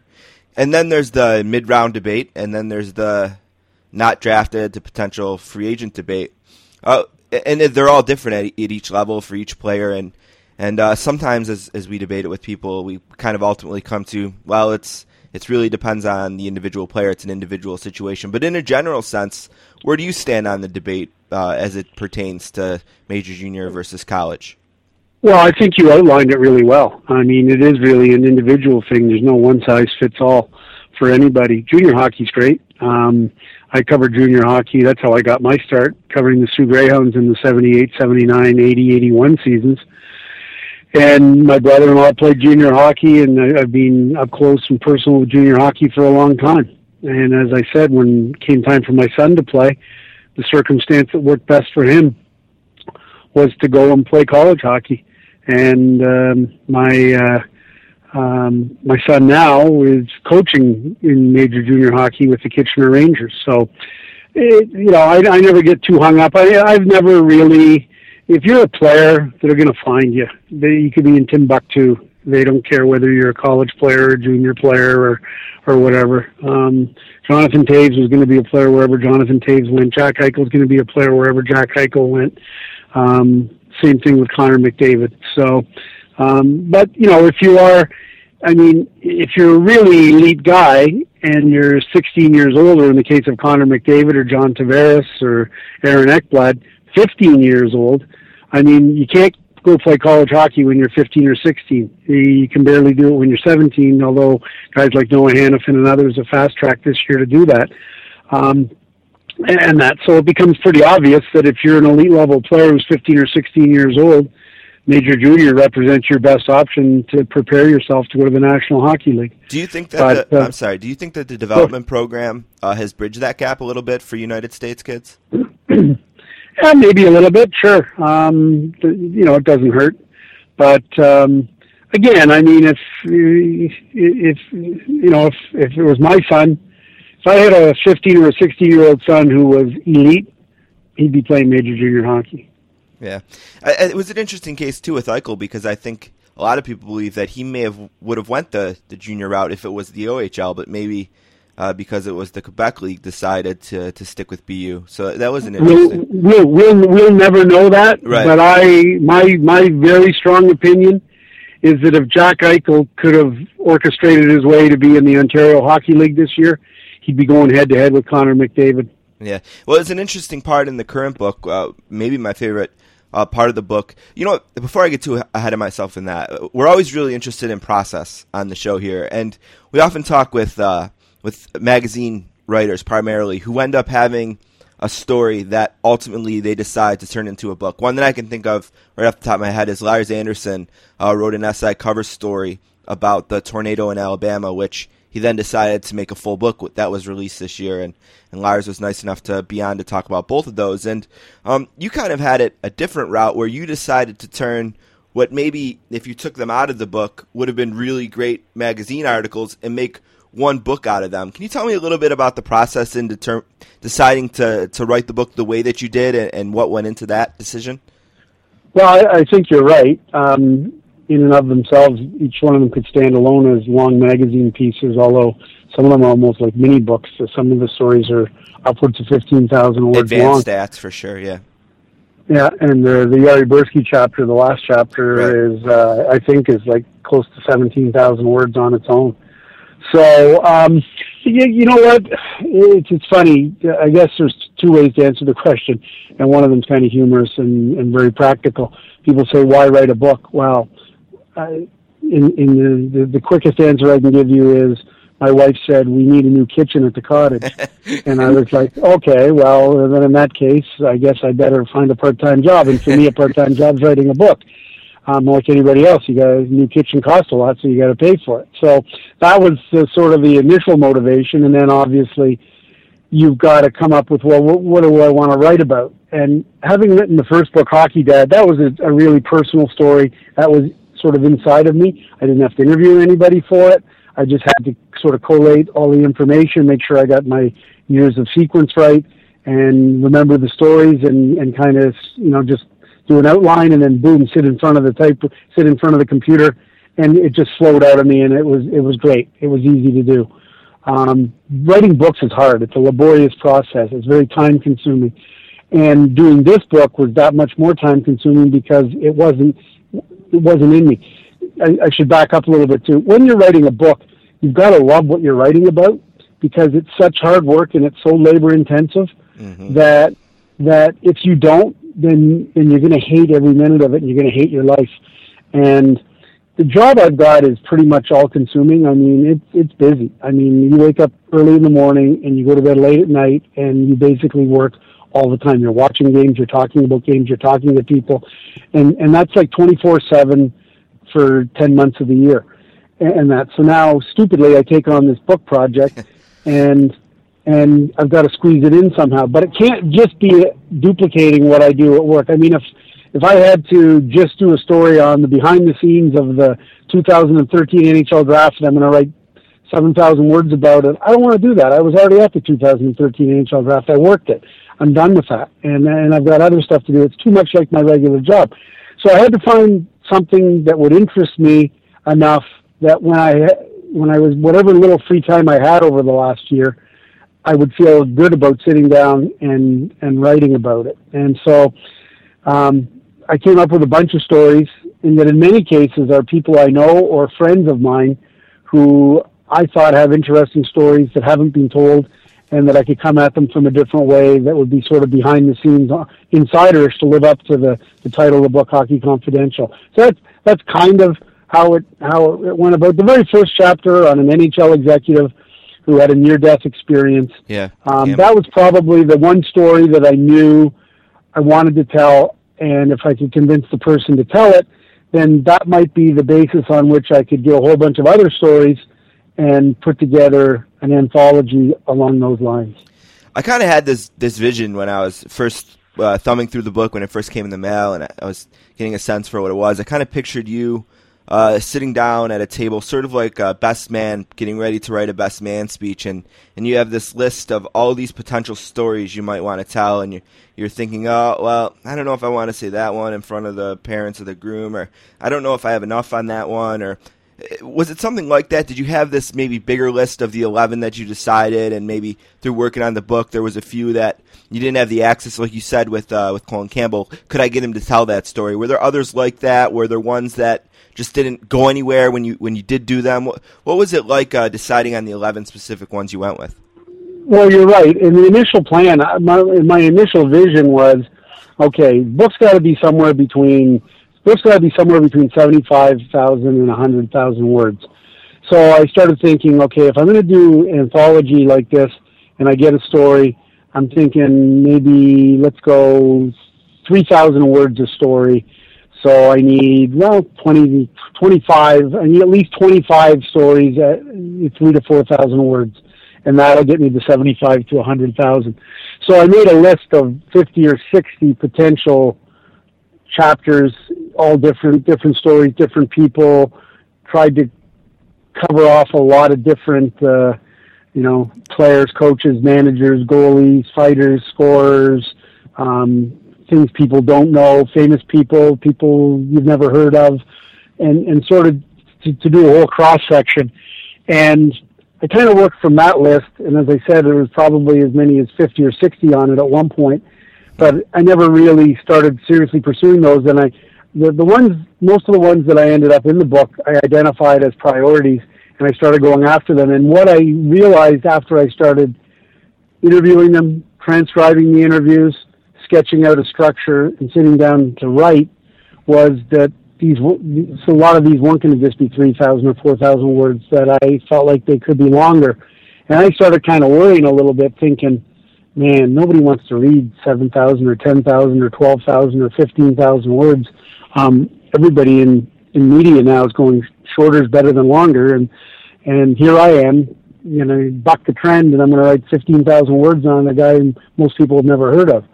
And then, but I, you know, I kind of had confidence that, okay, been in the business a long time. These stories don't bore me. I find them interesting.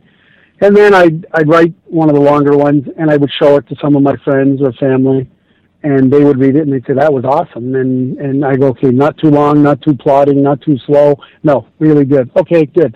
Then I got over that hump. And once I realized I was over that hump, then I thought it would be like fifteen, and then it ended up, uh, I, I should have had twelve. There was a, a twelfth chapter, and I didn't include it. I never got around to, to doing it for a variety of reasons.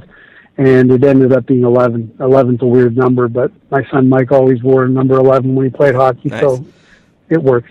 I'm guessing you don't want to tell us what the twelfth one you didn't do was? No, I, I don't, actually. It would probably involve somebody that nobody's – it was another one of those ones that nobody's ever heard about, but there's a, a long and involved backstory to it, why I didn't do it. Understand. My, I was talking to my brother about the book, and I was telling him about the way it was set up in the different chapters, and his reaction was, well, I can't wait to read that one, or I can't wait to read that one. And I think a lot of people, maybe when they pick up the book, as to, as opposed to reading it from cover to cover, they might say, you know what, I think today I really want to read the the Tavares story, or today I really want to read uh, the fancy stats, or whatever. And for me, the first one I wanted to read when I opened it uh, was the Tragically Hip uh, story. Growing up in Buffalo, right on the border, I've spent probably years, if you added up the days in my life, in southern Ontario, Uh, be it for concerts, as I'm a big fan of uh, Canadian rock and roll, or be it hockey tournaments of my own or of my brother's or whatever. And uh, I was really excited. And, and one thing that was really interesting to me when I when I read it was there was one song I had no idea was about hockey, and that was Heaven is a Better Place Today, which is always one of my favorites off In Between Evolution. And I always have thought about it when watching football games, when I see a a guy make a, a clown of himself yeah. in the end zone. I start singing that. Act like you've been there before. Yeah, I start singing that in my head, you know, um, while, while I'm watching the guy uh, take the cell phone out of the uh, the, the goalpost or something. I, I had no idea. And then there was another one that, and I wanted to ask you about this. There's a line in uh, from the Inviolate Light album. The first single on that was uh, "It's a Good Life If You Don't Weaken." And there's a line in there that he repeats a few times where he says, "In the forget your skate dream," which I always thought was him thinking, uh, in the dream where I forgot my hockey skates for the big game. Uh, and right. I and I wondered if you had mentioned that to him, and he said, "No, no, it's not about hockey at all," or if you just didn't. No, you got you got you got a better eye for hip music than I do. Uh, okay, I, I just one you didn't think of. I, I just went through their discography, and I looked at the titles of the song, and I looked at, you know, I, I'm pretty familiar with the hip. I've I, I've you know. Their, their, I, I remember when their their first E P C D came out with uh, you know Small Town Bring Town, Last American Exit, Last American Exit, yeah. and and when uh, when Up to Here came out, and then it was actually the first hip concert I ever went to would have been right before Road Apples came out, their third C D, although they call it their second C D because the first one was just called an E P, and. Um, I went to a show at the uh, the concert hall of the Masonic Temple at Yonge and Davenport in Toronto, and it was a hot, hot, hot August night. And I I went to see the show, and um, one of my friends in, in Toronto radio hooked me up for tickets. And the guys in the hip knew me because I was doing some work on television at the time and at the Hockey News, and uh, and that so they. I had backstage passes to go back and meet the guys afterwards. That was the first time I met Gord and all the guys in the band, and kind of developed a friendship out of that. So that was kind of where it all started. And so I even asked Gord, I said, is there any other songs besides these four? These are the four songs that I've identified. You know, obviously fifty Mission Cap, Fireworks. Right. Those um, are the obvious ones for sure. Heaven's a Better Place and, right. and Lonely End, Lonely End of the Rink. And I said, is there any, are there any other hip songs that I'm missing and that have a hockey theme or reference? And he goes, I don't think so. I don't know. Yeah, I, th- I could be completely thought, wrong. That was just my yeah, and I And I, I figured if, if, if Gordowny didn't know of any more than the four, then I guess I, I didn't either. But you might be right. I, I'll I, next time I'm talking to Gord, I'll ask him about it. Yeah, it's just my interpretation, which, you know, could be uh, he could be talking about something completely different. And you said I had a better ear, but I'd say we're tied because I totally missed the boat on the Heaven is a Better Place Today thing. So that would be at least one to one, and you might be winning one nothing. So I might be wrong. But uh, one thing we did on this podcast that was really cool, I want to share with you a, a Tragically Hip story, is uh, Roy McGregor was on the podcast, who's a, a legend for sure, right. uh, who's been so kind to us. And um, him being the, the expert on Tom Thompson, maybe the greatest living Uh, yeah. mine for, for Tom Thompson, and me being a huge Three Pistols fan. We actually spent like ten minutes on the podcast once uh, with him explaining to me all of the different Tom Thompson references and what exactly they meant in Three Pistols. It was really fun. But Yeah, yeah well, that's awesome. I guess that goes nowhere uh, to mention that at this, yeah, at this the, second. The, well, then you should know that I've, I once asked Gordowny about the song Three Pistols in the back in the nineties, and, and that he didn't. I went. I kept on going to a lot of concerts, and quite often they would never play that song. And Gord had told me once that singing Three Pistols was the most one of the most demanding songs for him to sing. That. That that you know damaged his throat or or set him back more than any other song that he sang. So they, they didn't often sing that in concert, which I found interesting. Yeah, and, and I noticed they usually do put it towards the end when they do, like maybe the end of the set or in the encore, and that might be a good reason for that. Uh, one other thing I, I got to ask you about that uh, Roy mentioned uh, separate. We, it was maybe that same time we were talking about his induction into the Hall of Fame when he went in with Rick Generat and also Pavel Bure that day. And I grew up a huge Bure fan and uh, asked him about Bure. And one thing he said that really surprised me is he said, you know, in the ninety-eight Olympics, Bure played the single greatest individual performance I ever seen a hockey player play. And I thought for sure he meant the Finland game where Bure had the five goals. But he actually said it was the gold medal game uh, against against. Uh, the Czech Republic, where he had none in the one nothing loss to Hasek and and Jágr, and uh, he went on and explained that. And, it, and when I was preparing for this, I thought I, I'd love to know uh, what Bob's answer to that question is. And it really wasn't even a question; he kind of uh, brought it up. But if I were to ask you the question, what was the single greatest individual performance of a hockey player in a game, in all the games that you've seen? What might it be? Well, let's see. Um, I'll tell you what.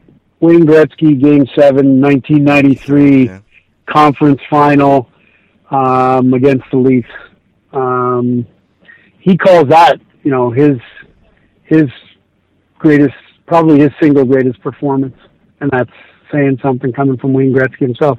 And the fact that he was mad at me and motivated to do that because I'd written after Game five that he looked like he was skating with a piano on his back and he hadn't been very good. And he got really incensed at that. And then, of course, he got the overtime winner in Game six. Uh, or, sorry, L A got the overtime winner in Game six after Gretzky high-stick Gilmore, and all the Leaf fans are still upset at Carey Fraser Absolutely. for not calling the, the high stick on uh, on ninety-nine. And uh, and that, but that was that was pretty uh, that was pretty spectacular. Um, yeah, I heard to, that, in that. I heard that game on the radio camping with my dad. It was, I think, Memorial Day weekend probably is what it must have been, given the timing. Uh, the sportscasters are here with Bob McKenzie. He's at T S N Bob McKenzie. We're running out of time. Uh, we could do hours with him, obviously. Uh, his book is called Hockey Confidential, Inside Stories from People Inside the Game, and uh, it's available now. Uh, Amazon is a great place to get it, obviously bookstores and ebooks as well.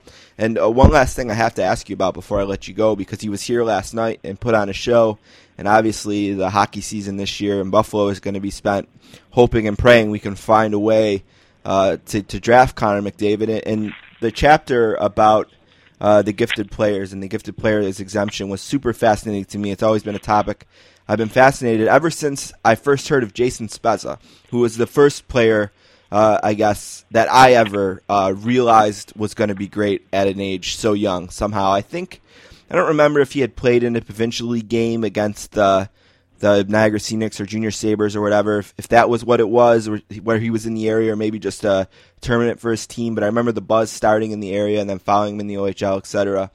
And uh, in writing that chapter, obviously a lot of the focus was on McDavid, who is the, the current guy And um, I saw something last night in the last ten years uh, after ten games, and it's only ten games. Uh, the um, McDavid has the highest point per game total uh, in the O H L, you know, ahead of Jonathan Tavares and Sidney Crosby, who would fall in that in that time frame, and I think Steve Stamkos as well, and you know, other players. But um, I was talking to people about him last night, as obviously he was a big conversation here. And I said, you know, I, I would think that that number would slow a little bit as he's going to have to go to World Junior, and the season's going to be a grind and, and all that. But they have a great team. When you're when you're watching this season, when you're watching a guy like Connor McDavid, uh, who's obviously going to be the first pick, if not that, the second uh, at worst. Uh, but he'll be the first. Uh, what what is it you want to see from him? Like, what what should we be watching for when we watch Connor McDavid? If we're a fan of a bottom team in the league and, and that has aspirations or the possibility, it's not like when Crosby, where every team essentially had some level of chance to get him the way they did the lottery that year. But uh, what are we looking for with a Connor McDavid this year? What will you be watching for?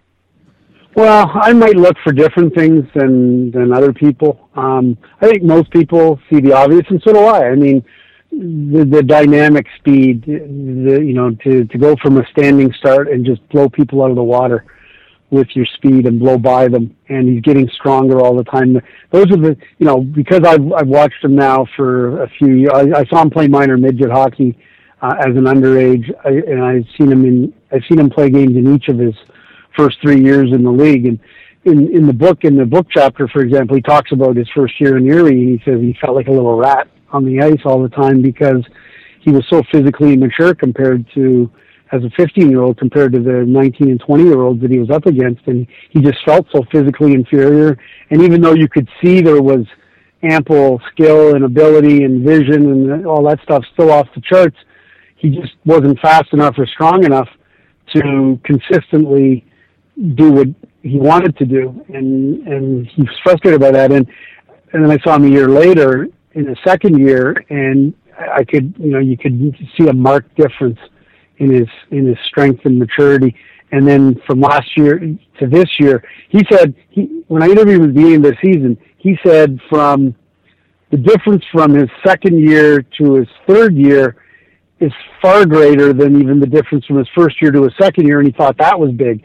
So I, I probably am I'm more looking at comparatively where he was a year ago and where he is now and where he might be a year from now, whereas somebody who's seen him for the first time might just look at him and rightly go, wow, you know, he's really fast and he's really skilled and he's, you know, and he sees the ice better than everybody else. He processes the game on a whole other level than just about everybody else. You know, the one thing that I'm really interested to see is, and it's a really unique opportunity he has, he gets to play his big World Junior year that third year after Canada hasn't won a medal at all, which is so rare.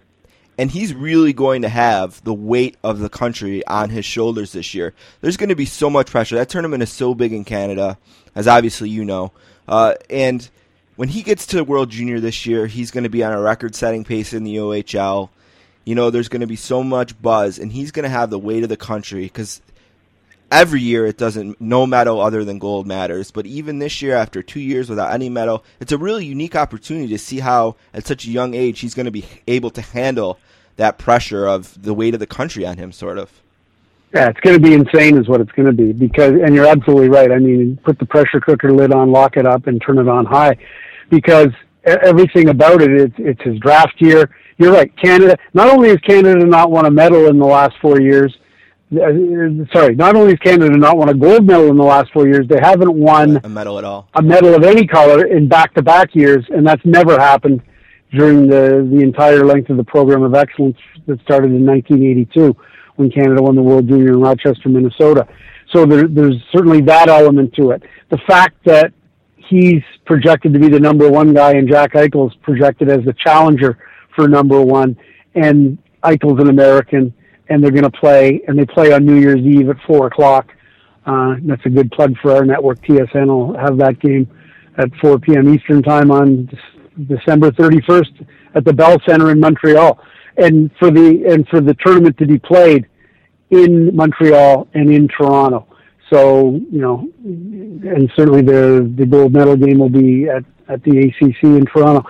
So you're you're putting all these storylines together of the World Juniors Canada's failure over the world last four years, um, the McDavid-Eichel showdown for number one, uh, Canada U S on New Year's Eve, um, and just the pressure that goes with all that. So yeah, it'll be insane, and uh, and that, and I wonder how kids do that, but that's that's what they do, and that's why special players are special, and and that, and the, the flip side of it, hey. Who knows what will happen, and and maybe he's unsuccessful, and you know, and that's kind of why I wrote the chapter that I wrote about him. It wasn't just that he's a great player and everything goes swimmingly. Um, with these great exceptional players, it's a roller coaster. It's it's up there. Everybody builds them up, builds them up, builds them up, builds them up, and then they fail to live up to expectations, and then everybody tears them down, tears them down, tears them down, and you even see that in the N H L with Sidney Crosby. I mean, Crosby's done so many great things and been so great. And after the playoffs last year, he and the he didn't play well against uh, he didn't play particularly well against the Columbus Blue Jackets in the first round. You you would have thought that he'd uh, he'd uh, you know spit in your cornflakes, right? Um, the, for, for for all that he didn't do. So, but that's that's the nature of the beast, and that's kind of what I was writing about in that chapter. Well, again, it's at T S N, Bob McKenzie on Twitter. You can join uh, eight hundred thousand others who follow him. Uh, the book is Hockey Confidential, Inside Stories from People Inside the Game. It's available now uh, wherever you get books. Uh, like he said, he's on T S N, which another time we'll have to talk about how that job has changed in the last year if we get the opportunity. And you can also see him now on the N B C Sports Network as he will be appearing. Is it on Wednesday nights that you appear on T S N? Uh, every Wednesday night, yeah, yeah rivalry night. Every yep. Wednesday night, rivalry night. He's uh, now going to have a, a bigger profile in the United States, and we're thrilled about that here. Uh, Mister McKenzie, thank you so much for all the time. I'm sorry we took a few more minutes than we asked for when we got to talking okay. there. But uh, it was such an honor to have you on. Thank you so very much, and uh, hopefully we can do it again sometime. Awesome. Thanks for having me. Really enjoyed it, and do it anytime.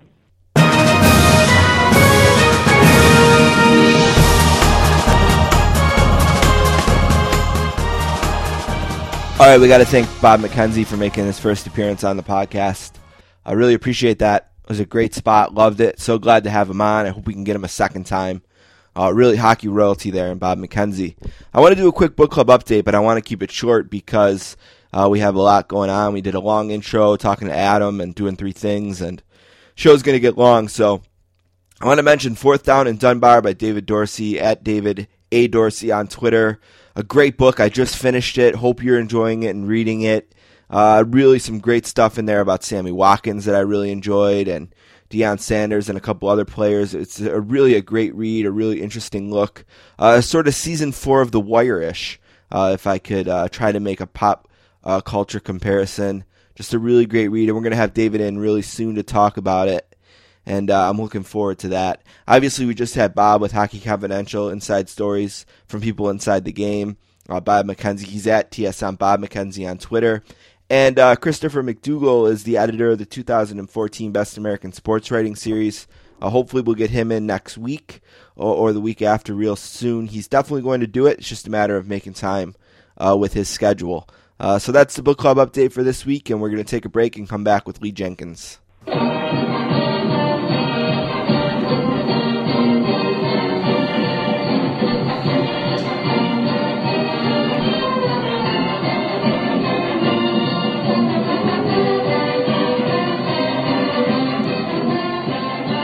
Our next guest is from San Diego, California, and is a graduate of Vanderbilt University. In two thousand seven, he joined Sports Illustrated and sports illustrated dot com, where he is a senior writer, covering mostly basketball. Uh, last summer, he broke the biggest sports story in the nation and is making his nineteenth appearance on the podcast today. A warm sportscaster's welcome to Lee Jenkins. What's up, Lee? Hey, Steve. How are you? Good. How are you? It's been a bit. Uh, for someone, yeah. yeah, for someone who's been on nineteen times, I think this has got to be the biggest uh, gap. I think I have April as the last time we talked, so that's a lot for us. I've missed you. You too. Sorry about that. It's all right. I mean, I understand. You're out there, you know, just – I, I got to tell you. So I woke up uh, one day, or maybe I was already up. I don't remember. But I went to Twitter, and all I see is the name Lee Jenkins just all over my Twitter. And it, it just brought me such pride. I, I mean, I was just telling everyone, like, especially people who don't necessarily know uh, that much about basketball, or even if they did, you know, that it just kind of, the story of LeBron James went back to Cleveland just kind of drops off after that. You know, there's people who, you know, they just don't even realize who reported that, or, you know, it's just that part gets lost. And I remember just, like, having so much fun explaining, well, you know, this guy, he's been on my show eighteen times. He's really kind to me. He's such a nice guy. So, oh, thanks, man. Well, I know it was crazy. And it was a crazy day, but it was more, I mean, it was just, it, what was interesting about it to me is just, you know, how kind of everything that touches LeBron and everyone, really, um, you know, things happen that are sort of, I don't think what happened was with any other athlete. So everything just becomes such a bigger deal um, than it would happen otherwise. And I, I think that, that was kind of, I mean, that day, that's kind of the point that was underlined is, you know, who else in sports, you know, what else could kind of generate this sort of attention, um, you know, th- this much of an uproar. And, you know, I don't know. I don't know if there's anyone like that right now, um, or if there's really ever been anyone like that given kind of when he came, when his rise came, you know, being a prodigy sort of in this information age, proliferation of E S P N, Twitter, everything else, and the fact that he kind of sits at the crosshairs of all that. I just think he's uniquely positioned in sports. So, you know, when something like that happens, um, and obviously nothing to do with me, it's just anything that has his voice, a decision he makes, his rationale, um, it just sort of spreads in a way that I don't think it would for any other player. You know, we talked right around that time a little bit, and, you know, you were kind of telling me how, you know, it had just been so so crazy. Like, it's almost like you were like you were talking about LeBron and the scope of LeBron there, and you were kind of, like, involved in that for for a, for a brief period, or, right. you know, re- maybe you got, a, like you said, a really good perspective of what that means. Have things kind of calmed down now? Like, is it kind of back to... Yeah, normal? yeah. I mean, it was definitely a... a crazy week or so, but um, you know, it was just a, it was just a moment, and really, it was none like it was just a lot like everything else I do, which is trying to you know set up interviews with players and um, you know sit down with them and, and, and then tell a story. It was obviously a different you know a different kind of structure and much more attention. Um, the stakes were sort of higher, um, but in terms of you know what my job is, it wasn't. It would actually wasn't that different um, than other times I've interviewed him. But no, now it's um, you know, trust me, I don't think uh, I don't think most stories I do or any story I do ever, um, you know, even though there are ones I'll probably be more proud of as far as you know putting it together and the writing of it. You know, I, I know that nothing will ever uh, you know match the kind of attention that, that came out of that. But again, that that wasn't nothing really to do with the work and everything to do with. Right. you know, what, what the guy was going to do, you know, where he wanted to play basketball and just how many people care about that. I have one more small question about this that I was thinking about, yeah. and this is probably just an example of me overthinking something, but the feud that Michael Jordan and Sports Illustrated, and I don't even know if feud is the right word for it, but, you know, there's, there's a, a long time, you know, there's this legendary kind of uh, Michael Jordan wouldn't be a part of Sports Illustrated and wouldn't talk. Right, he still won't. Right. Yeah. Do you think that that maybe that this the idea that a writer at Sports Illustrated covering basketball has a relationship uh, with the biggest star in the game, solid enough for him to confide this information and allow him to break that story, is a big sense of pride for the magazine? Is uh, is maybe a, a chance for the magazine to um, to say, you know, maybe in this era where we're not sure what print is, and we're trying to redefine ourselves, as uh, Chris Stone and John Wertheim are working so hard to do. You know, at, at, look at though we still are. You know, we still have the best relationship with the biggest athlete. Yeah, I think there is. I, mean, I think there was definitely pride um, that day that we were able to tell that story. But much like there was, you know, when Jason Collins came out, he did it the same way, or, or, or really, you know, really any kind of, I guess, get. You know, that's it, it's not probably the most, um, you know, always the most journalistically satisfying or satisfying as a writer, but definitely, you know, the get is part of our business. And, you know, getting big-time athletes to sit down and open up and share something is, you know, it's a part of what we do. So, no, I think there's definitely uh, there's definitely pride that comes with that. And as far as those relationships, I mean, you know, each one is individual, and, and there are consequences for decisions you make. So, you know, I know that we had a hard time, for instance, with, with Kobe Bryant, given a relation, a decision that was made. Uh, they put his mugshot on the cover back after the Colorado situation in two thousand four, and, you know, he didn't like it, and he didn't talk to the magazine for a long time. And, uh, you know, I was one of the people who kind of tried to work on that and try to mend it um, and get to the point where I could sit down with him again, just because some of these people are, you know, they're, they have such a lofty standing in the sports world. You sort of feel like you need to hear from them. You know, you want their voice in your in your magazine. Um, so, I mean, the, but those consequences are there. And what we do with Jordan, you know, I think sometimes you need to think about that too. You need to think, okay, you know, I'm trying to, you, you want to tell the story in the most fair and objective way that you can, um, but you also have to balance it with, you know, the need to kind of foster some of those relationships. And that's where that's where journalism gets really tricky, especially in this in this age where, um, you know, truth is always the most important, but access is also important. It's a it, it can be a tricky dance.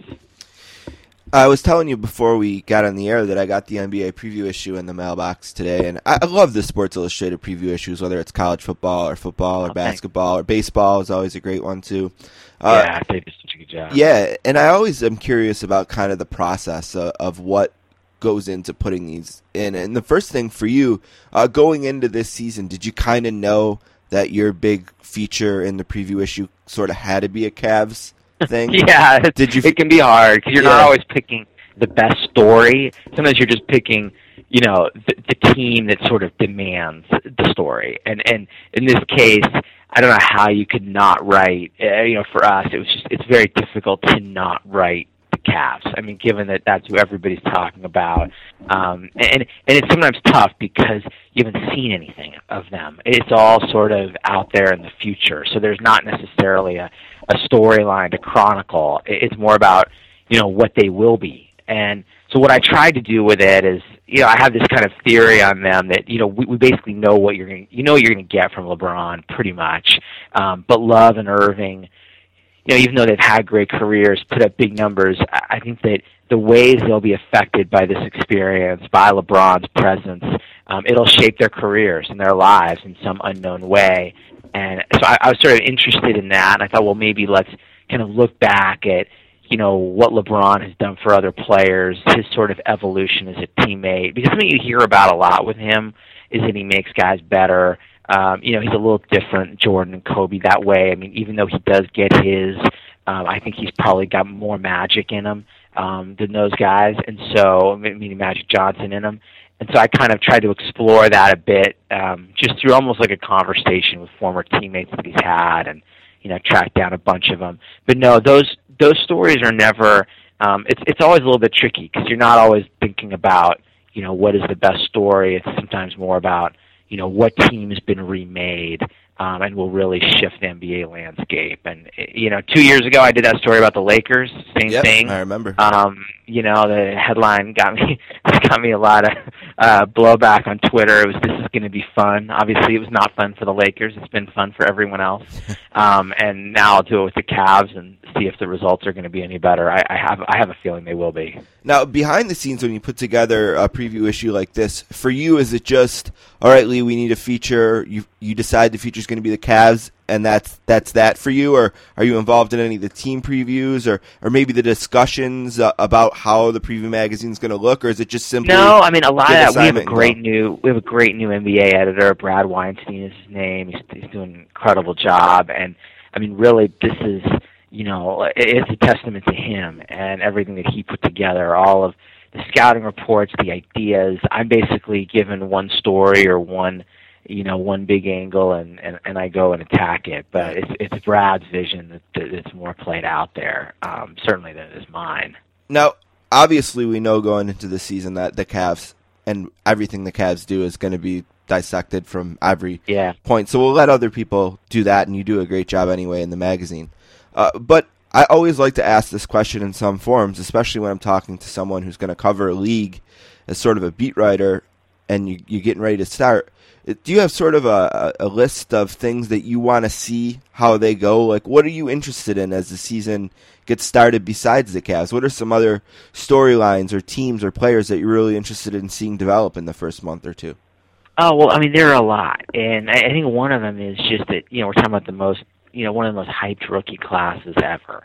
Okay, so you always are going to be curious about, you know, which of those guys will emerge. You know, somebody will emerge. So far, it definitely looks like Jabari Parker, you know, just from the preseason. He's going to make an impact. I think Andrew Wiggins is, you know, definitely intriguing. Um, and then I think there are going to be some people sort of from the bottom of that lottery. You know, someone's going to stand out. Um, you know, you think about, you know, who's going to be the next Suns? Who's going to be the team that kind of, you know, comes up and surprises a lot of people? I, I think that team could be Utah. I mean, that's the team I've got my eye on. They collected a lot of young talent very quietly. They hired a bright young coach and Quinn Snyder. Um, so, you know, you think about things like that, about, you know, storyline. You don't really know. I mean, you never know what storylines are going to emerge. You just sort of, you know, you have to have a sense for, you know, you have to follow it and be nimble and be ready to, you know, kind of attack a good story when it when it comes up. Um, but, no, I mean, I think there are a lot of them. I mean, you've got, you know, Dallas is a team that's been remade a little bit. I mean, whenever you think about the teams that are, you know, teams that have been remade, teams that are ready to take a leap, you know, stars who maybe there's an arc um, to something like with Rose, for instance. You know, if Rose comes back in a in, in a way that's reminiscent of his M V P season, or Chicago's definitely a team of interest. They've got Pau Gasol. Uh, they, they drafted McDermott. Mirotić is here now. Um, you know, that's a team that um, I think could very easily ch- will challenge Cleveland in the East. So, you know, you're, you're thinking that way as you go. And, and a lot of it, what I do is, you know, it's thinking about personalities, about guys who just make good stories, make fun stories. Um, that even kind of takes precedence to me sometimes over, you know, who's playing the best or what team looks good in December, January, when really, you know, I don't know if people are even care that much in the N B A about, you know, what team's hot December, January. Being based in, in Los Angeles, you have to be curious to, to see what's going to happen in Staples Center this year. Obviously, last year was a, a crazy year for, for the Clippers. I mean, just uh, you yeah. know, one of those things that you just could never predict would happen. Uh, and um, the magazine actually picks them to be the number one team in the Western Conference. So it's an opportunity for them maybe to finally to get over the hump with uh, with um, with Blake Griffin. And then, of course, the Lakers, who are always going to be uh, front-page news. They're one of the premier sports franchises in the world. Uh, again, they're maybe in a spot where the magazine predicts them twelfth. Uh, Kobe Bryant's trying to come back from injury, obviously aging. The news comes out that Steve Nash isn't going to be a part of the team, which maybe opens up uh, the door for, for Jeremy Lin to, to try to recapture some of what he had in New York, the other big city. Uh, w- what are your thoughts uh, on the L A teams and what might happen in Staples this year? Yeah, I mean, there's just, they're just two teams in, you know, in totally different spots. Um, no, I, I don't know that the Clippers are going to win the West. That actually wasn't my. That's not my pick. Right, I could see pick. it. I mean, it's it's definitely a it's definitely a process-oriented league, and you have to knock on the door. And unless you kind of sign LeBron or sign a few big-time guys and throw it all together quickly, you have to kind of beat down the door steadily. That's just.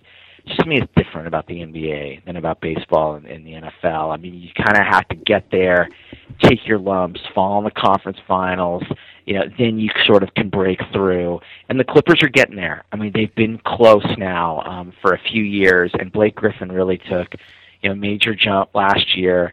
Uh, they're at the point where they have two A-level stars with Griffin and Paul.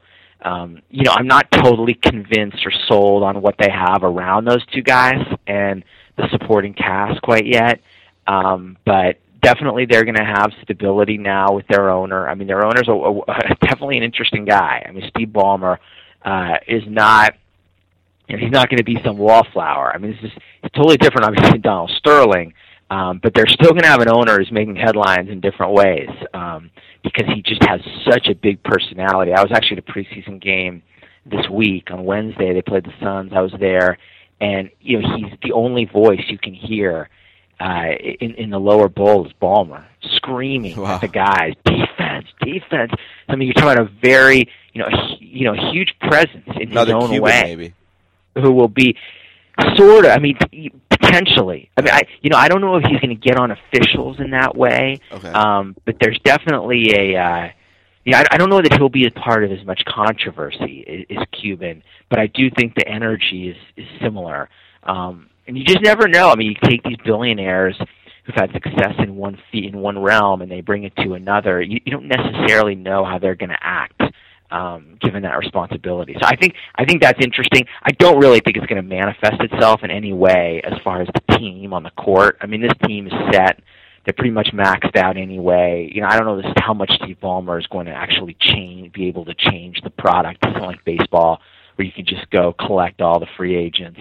Um, so, you know, I feel like I still feel like the Clippers are going to be, you know, they're going to be essentially what they were last year. Um, we'll have to see if they're sort of unburdened in some way without Sterling. But they're one of those teams that, you know, it's going to be dictated by the playoffs. Chris Paul's never been even to the conference finals in his career, um, so I think the clock is sort of ticking for him to get that done. He had a terrible uh, conference semi last year against Oklahoma City, that um, that meltdown of that pivotal game in Oklahoma City right at the end. Um, so I know that will burn him all the way through spring. Um, and there are a bunch of teams, especially in the West, like that, where it's just gonna it's gonna depend on couple swing games in the playoffs, whether they've had a good season or, or bad. And then on the other, on the dramatically other end of the spectrum is, is the Lakers. And just, you know, I, we picked them twelfth. I actually think they could finish lower than that. You know, I think they're probably the second worst team um, in the West. And, you know, I mean, they, they're going to be an abysmal defensive team. I mean, one of the worst, you know, they should be the worst defensive team in the league. Maybe Philly will be a little bit worse. Um, they'll score a bit, and Kobe will do some He'll do some Kobe things, and there will be some nostalgia there. Um, you know, he's looked okay in the preseason, and uh, you know, he obviously won't be as good as or as valuable as what they as the contract they paid him. Um, but he'll bring some fans in, and you know, he'll give it his best shot. But in the end, I think this will be just a very maddening experience for him going through this this rebuilding process. You know, a team that's young that really needs to commit to Julius Randle, and to be honest, Steve, it's just in their best interest to tank. And they're in a weird situation. If they finish with a top five pick, they get to keep it. If they don't, it goes to Phoenix. Mm. And so they really need to be among the five worst teams in the N B A. I, I think they're going to get there, uh, but especially being in the West. Um, but it's always sad to go into a season like that. Um, but that's just that's, those are just the circumstances they're in. And I don't really believe it's Kobe's fault or any one person's fault. I think this is, you know, this is part of some some questionable decisions, but also the cycle of the N B A. It is very hard to stay on top forever, um, even even if you're in a market like L A. And given the new C B A, how many older players they were depending on, how they basically, you know, disposed of draft picks to stay on top for a long time. It's kind of the cost of winning for as long as they did, um, that you're going to now bottom out and try to come back again. And they are fully capable of coming back again in a couple summers. Everybody, you know, writing them off. Um, they get a couple of young players to entice some free agents. They will be back. Right, it's not too hard to, to entice a free agent to come to Los Angeles to play for the Lakers, I can't imagine. No, they just need to be kind of on right. par yeah. with everyone else. They can't be what they are now, which is basically nothing. I mean, they have they have no assets. They have no players of value, really. I mean, Randall, I guess, would be the only player I think that any other team would, would actively want. Um, they need a few of those kind of guys. But once they get a few of them, um, and you can get another one by, by, by tanking the season, then they get closer. And then they are a little bit more, they get to be, you know, closer to par with everybody else. And once it's even, they're the kind of team that's capable of getting two big-time guys in one summer. Or if you look ahead to two thousand sixteen, when Kobe's off the books, even three major guys. They're just they're always going to be a factor in that way. I have one question about the draft pick, and I should know this anyway. If they do protect it, do they then have to forfeit the following year or a second-round pick yes. instead? Or? Yes, exactly. Oh. And then I think it becomes top three protected. So, you know, what's so in their just... best interest is to tank, to tank a season, get the pick, and then – you know, then become aggressive and, and sign a player or two and try to then, you know, make that pick not a top ten pick, not a lottery pick, yeah. become decent in in, in a season. Uh, and I, I think that's possible for them. Um, I mean, they're not going to be good next year either, but I, I think two thousand sixteen in many ways is the, you know, is the summer that they're that they're now pointing to. Because next summer does have some free agents, um, but sixteen has you know, they have the big one. It's Kevin Durant. All right, it's so weird to, to talk about the Lakers like that, you know. Did you uh, did you happen to read any or all of uh, Jeff Pearlman's Showtime? Yeah, I have read part of it. Jeff, yeah, it's great. Jeff does such a good job. Yeah. And, yeah. Yeah, I like that a lot. Oh, I've been working on that. It's yeah. on the nightstand right now, actually. Yeah. Um, they will love this. Uh, I'm sure uh, several of them download and listen to the show, but they will love that it's been twenty minutes and we haven't mentioned the Spurs yet. You know, I have the feeling that, you know, I have a feeling that they would like that about this. Uh, I think it was more two seasons ago when they were in the finals, and we were a big narrative was, all right, they got this one last shot here to maybe get another yeah. championship yeah, that's with been this like core. A decade, right? right? And then, of course, uh, last year they, they did get it, and I haven't heard as much of that uh, this year. The the uh, you know uh, the they used everything they had last year. That we haven't heard that narrative as much, and and uh, we were talking about the picks in the magazine, and it was Chris Mannix who made them and actually did pick them uh, to win the championship again. What are you expecting from the Spurs? Yeah, and I'm expecting sort of the same thing. Um, you know, I think they'll be there. There are three at the top of the West. The way I see it is like is the Spurs, the Thunder, and the Clippers. I actually think the Warriors. They're a team that could they could I think edge into that upper echelon. Um, I think the new coach there, Steve Kerr, is going to make a big difference. Um, and they just you know they have a lot of talent, and I don't know that it was all well managed um, or perfectly managed by Mark Jackson, although they do have some injury concerns that could maybe keep them out of that. But no, the Spurs are going to be right there. I mean, at some point, at some point, the age will catch up to them, un- unless it never does, and Duncan and the guys just retire. You know, Duncan retires. Um, at some point, it'll catch up. But, you know, we've been saying that for so many years that it's probably smarter to bet that it won't catch up than it will. Um, you know, I don't think anybody wants to be burned with that again. Um, so I'm sure that Pop will rest those guys, and you know they'll capture one of those top three seeds. And you know, if they can be healthy and have everybody refreshed the way they were last year going into the playoffs, you know they have they have a system. And so many teams in the league are maybe you know have younger players, maybe even a little bit more talent um, or talent in their prime. But they don't have a system to rely on the way the Spurs do. And the way they play is just it's very difficult to defend. I mean, it's just very difficult to defend that many, that kind of crisp passing game. Um, so, yeah, I mean, I think I think they have as good a shot as anybody um, to win it all again. It's just it's just difficult. You know, it's difficult always to come back again after you've just done it. I mean, they vanquished... Right. One of the most painful losses in sports history with the Ray Allen shot. They came back. They got it done. They broke up the big three in Miami. You know, it, it's it's going to be a hard thing probably to summon that kind of motivation again. But they're a very they're such a professional team that I don't even know how much those sort of emotional factors even mean with them, because it just seems like they come out and they go to work and they get it done again. So. No, I think uh, I think picking them to win it all is is probably very safe. I didn't do it myself, but right, yeah, um, it, was, it was Mannix. But, but I'll get your pick at the end. You know, I uh, I feel like I have a really good idea of what the West is. You know, I I feel like it's you know there's always going to be the Thunder and the Spurs there, and you know maybe this is the year the Clippers could break. You talked about the Mavericks yeah. being rebuilt, and we all know how much uh, talent the Warriors have, which you just mentioned. And but then when we when we think about the East. I mean, obviously, it was a really bad league last year in terms of wins and losses uh, and records. Uh, and we know that the Cavaliers are going to be the biggest story in basketball. And then I think of the Bulls, and then I just don't even know where else to go. I mean, is it? Yeah. Is there anything that's else? Right. You know? No, I mean that's right. I mean, okay. you got. I think Toronto. You know, Toronto's good, and they got they're they're basically back intact um, from what they were last year. You know, I don't know. It's not an elite team, but uh, you know they're back. The, the Wizards. Um, you know, Bradley Beal's hurt right now, but when Bradley Beal's back, that's a really good backcourt um, with John Wall and, and, and Beal.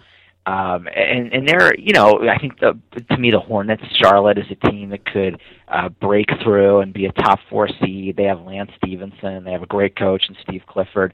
But no, you're right. I mean, there just aren't that many teams in the East that you can look at and say they could win the championship, whereas the West – You know, the, you know, I, you see the I can see the Warriors winning the championship. You know, definitely the Clippers, the Thunder, the Spurs. I mean, they're just a, there's a longer list of teams that could win the title. Whereas in the East, we can basically know. I mean, I guess it's possible that the Bulls and the and the Cavs won't meet in the Eastern Conference Finals, but odds are very high, barring injury, that that's the way it'll go. Especially now with the Pacers, you know, a complete non-factor. Paul George, you know, out with the broken leg. Stevenson's gone. They have no way of creating offense. Um, so there may be a surprise team in the East that, that gets to the second round of the playoffs. Um, but as far as being a legitimate threat to win the championship, I feel like it only goes two teams deep. Yeah, that's that's so that's crazy. Uh, and, and then one of those teams is counting on Derrick Rose, obviously, to be at that level. Do we know? Are we sure? Are we no. sure of what? No, we're not, right? No, we're yeah. not sure. I mean, yeah. he's had kind of, you know, there have been signs, there have been flashes through, you know, through the summer with Team U S A and the preseason that he's kind of back. But then there are also times it looks like he's really not back. And so I, I, I don't, you know, you don't know, and you don't know how he's going to hold up. I mean, there's going to be more around him. There will be less onus on him um, to create all that offense. He's got, you know, two of the best passing big men in the game. Uh, with Noah and Gasol playing together, which is going to be really, really fun to watch. Um, but they still lack that wing scoring. They've got some shooting now um, with, with McDermott, but they don't have that, you know, that wing Rose can kind of give the ball to and let him make a play for him. Um, you know, the onus is still going to be on him to kind of initiate everything for them. Um, and, and we really don't know. We don't know how. He hasn't looked cautious. I mean, he's looked at times like the old Derrick Rose, um, but the uncertainty surrounding him is going to be, you know, that's going to be a major storyline for the season, no doubt about it, because really, you know, he needs to be back to that level for them to reasonably take out the Cavs. You know, if he's just, you know, if he's just kind of seventy-five percent of what he was, you know, I don't know how that, I just don't know how that matches up with Cleveland, you know, given, given when you think about what LeBron did there with a really makeshift lineup back in two thousand nine, two thousand ten, that era, you know, there wasn't a lot in Cleveland. He was winning a ton of games. Right. And LeBron then wasn't as sophisticated a player as he is now. Yeah. I remember his performance in one of those games in the conference finals against the, the Pistons. Was that was it The game? Detroit game? Yeah. That's a legendary game. Yeah. yeah that unbelievable. I remember five, like watching yeah. that in bed, like one of those kind of things, and just thinking like, we're never going to forget this game. Like, this is just one of those nights or whatever, you know? Yeah, I feel like there are a couple games like that for him that will live forever. That game. The three. And then the one in Boston. The the game six in Boston when he was, it was in um, the year he won the first championship. So two thousand twelve. Um, you know what I'm talking about? When they lost the game yes, five. Yes, good job, yep. good effort game. Yep. They went up there and he could barely miss. Th- that game and that game against Detroit, to me, are like, Uh, at this point, kind of the two, the two that stand above everything else. And uh, then he has. The, I, may, I may be missing one. Well, I think um, there. I mean, he's had some good finals games. He had a great one against Indiana in the playoffs. But those two, I think, are, are probably at the top of the list for him. One other thing that comes to mind, and maybe it's more of a moment than a game, but the big walk-off three that he hit. I want against say, Orlando. Is that against Orlando? That I, crazy, like the half court or whatever that. Uh, the one at the top of the circle. Yes, yeah. Uh, yeah, yeah. No, I think, um, no, that is, but they lost the series. They lost so it's the sort series. Of, you gotcha. Know, it's thought of yep. differently, I More think. Of a moment. Um, yeah. It, it was definitely, it was definitely a crazy moment. Right. Yeah, I mean, that was a crazy, but, but no, I think, you know, in many ways, those, those Cleveland teams are, are regarded with mild, you know, I wrote this in the magazine this week, they're regarded with some mild disappointment, but I think that, you know, the kind of when you look back at the people who are on those teams, I think they made him into, you know, a better leader than he would have been, a better playmaker, uh, sort of somebody who sees the game in a different way. Those teams were loaded with veterans who were designed to to help him on his journey, and I think even though they didn't win a championship, they did do that.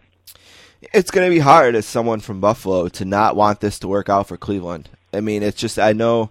Going into this season, I'm just going to be saying, man, I hope that's working out for them because just as I got to think that, you know, for the citizens, the the way that, that that hit them with the decision and him leaving and, and then watching him win and win and win down there and to get a to get a second chance on that and to have him come home, I, I want to see that work for them. You know, it, there's a there's a sort of a hockey. Okay, this is a, a it, Patrick Kane is from Buffalo, um, right? And, uh, you know, he just signed a, like an eight-year extension shortly after LeBron signed his deal. And in that period in between, he wasn't a free agent. I think he had one year left. You know, he would have been going into a contract year. And in that period in between, when LeBron went back and when he before he signed his extension, there was this huge talk radio narrative of, could you imagine if maybe Patrick Kane will want to do this? You know, if maybe in a couple years after the Sabres have a couple of real top picks and have a, if he could come and be that last piece. But, uh, you know, that's obviously gone because the Blackhawks aren't going to let that happen. But uh, I hope this works out for Cleveland. Uh, he's at SI underscore Lee Jenkins. His story, All the King's Men, is on uh, the cover. And you know, yeah, Steve, go ahead. Steve, just one thing about yeah. that. I mean, you're you're right, because it's really going to be the rare. You know, these super teams are generally despised, and this, I think, will be a different situation. People will, I think people will really like the Cavs, and they'll want to see them do well just because of what you said. I think it has less to do with LeBron and Kevin Love and Irving than it does about the city, and that people will, you know, when it was in Miami, it just felt like, you know, people were resentful of it. Um, And I think it would be that way. I think it was that way with the when the Lakers were trying to do it. I think it would be that way in almost every market. Um, but Cleveland is just different, and I think people do want to see, you know, they want to see them succeed. And as far as the Kane comparison, I mean, just go there for a second. Yeah, is that, you know, a lot of players don't like playing at home. Uh, you know, it's something I get whenever I talk to guys. I mean, there's it, it, it's only a few who really.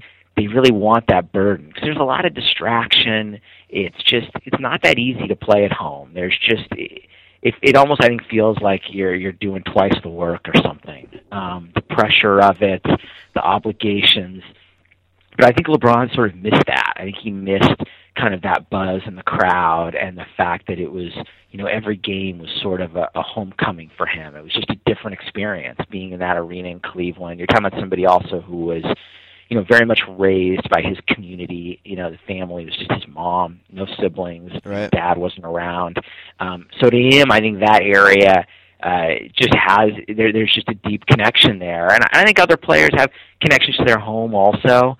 Um, but, you know, it's it's not always it's not always the same. And I think there are a lot of guys who'd actually prefer not to play home. That's why, not to go home. Some, somebody asked me, like, do you think this will be a trend now where Durant will want to go home and everybody else will want to go home? And I, I really don't. I, I, I don't think it'll be that way at all. Yeah, and, you know, in the case of Kane, he hasn't played hockey in Buffalo since he was thirteen years old. You know, when he was for, a Bantam major, which is about fourteen, you know, he left to go play in Detroit. Uh, not necessarily because the hockey wasn't good enough here. And, and actually, the ironic thing is the team he left Uh, beat his Detroit team in, in the Nationals to win the Nationals that year.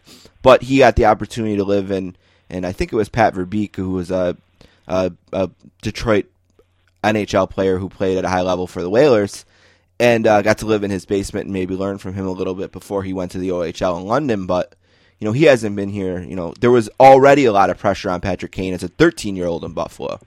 You know, because right. so yeah, I, I get it, and I, and I heard a lot of the Durant stuff with Washington. I think it is right. Is he from Washington? And I'm not saying that couldn't happen. I mean, right. They've got a good core and everything, but I and, and I think Durant does have a connection to his home, but I just don't think it's going to be something where, you know, just because LeBron did it, everybody's going to want to sign up for this. I mean, right. I know there are players who, you know, I've asked them before, oh, would you want to go to this place because it's where you're from, and you know, and they basically say that's a strike against it. Right. You know, that they that they would prefer, you know, they love going home. They love going home in the off season. I think um, I get that. But they don't really want that. Yeah, I think I know, get it. That in-season. I get it too. Yeah. I mean, I totally get it. Yeah. All right. Uh, it's at SI underscore Lee Jenkins on Twitter. nineteen times amazing. He's so good to us. Just give us a finals prediction, and we'll let you go. You know, I have the I have the I pick the Thunder every year. I just it's like a I don't know why I, I pick him every year because I figure, you know, at some point they're going to break through. I mean, it's just, it's like these guys every year they get, you know, either I guess you'd say closer to their prime or maybe deeper into their prime, but it's like they are there. They are old enough now. And Durant, I know he's going to be out the month with the foot fracture, but I, you know, in a way I think that could help him because he won't play so many minutes. He's right. just been so ground down. It feels like the last two playoff runs. So, you know, I'm picking the Thunder. I'm, I always pick them and I'm always wrong. So take them with it, take that with a with a grain of salt. But um, you know, I think the Cavs will will be really good. I think they'll get there. Um, but again, it just feels like, you know, they may have to knock on that door again, and and it just you know, at some point it's going to be Durant's time. I mean, he's so clearly, there's so clearly a one two for best player in the league, and it, you know, he's going to get it. It's just it, it depends on when, um, and if he doesn't get it this year or next year, I guess it depends on where, because you know the the, the clock is ticking for Oklahoma City. The urgency is just different. Um, you know, he's going to be a free agent after next season, and I think winning after this year would really, I think, give them a lot more security and, and, and feeling like he would return. You know, that that whole idea of uh, of having to get knocked down in basketball to get up, I think is so cool. And I thought that thirty for thirty documentary on the Pistons did a great job of showing it. They showed that, yeah, no doubt. Yeah, yeah, they did a great really job did. with that. With the, the Pistons needing to get through the Celtics and the Pistons, you know, holding the Bulls down for a while. Yeah, that's a really unique basketball thing. And the only one that didn't happen, like the Big Three in Boston didn't have that, right? They right. they just they won it their first year. So I mean, it can happen, right? But very unusual. I mean, even the Heat, even this Heat team, they had to get they had to go through the Dallas situation, and yep. you know, and, and and lose to that, you know, what looked like and still probably looks like an inferior lineup. Um, so it is pretty. I think it's pretty typical. All right, thanks so much, Lee. Appreciate it. Okay, thanks. Till time number twenty next time. All right. We'll have to do something special. Thanks, man. Bye. Take care.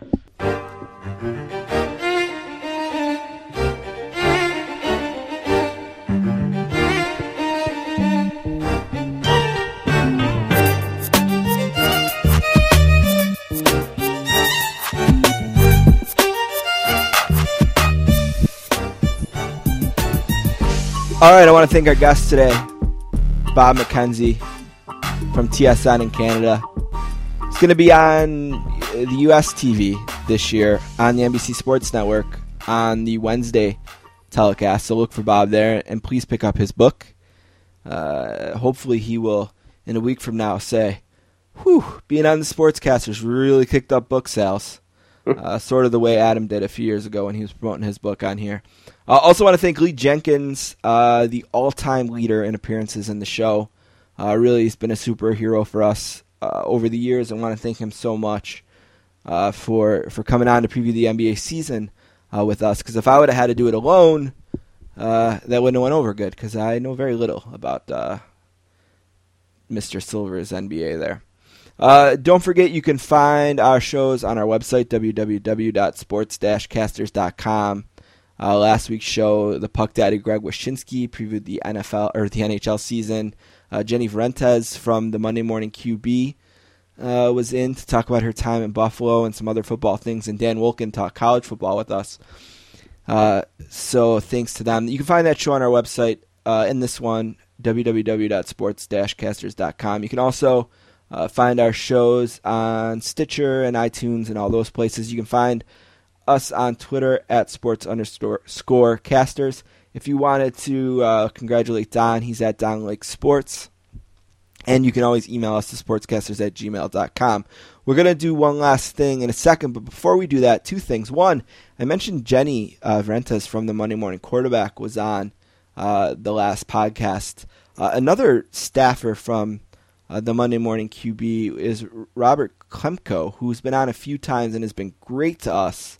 Uh, I think he's really smart, uh, good writer, and he was suspended. I saw Peter King tweeted today for four weeks uh, because of something that happened in Chicago.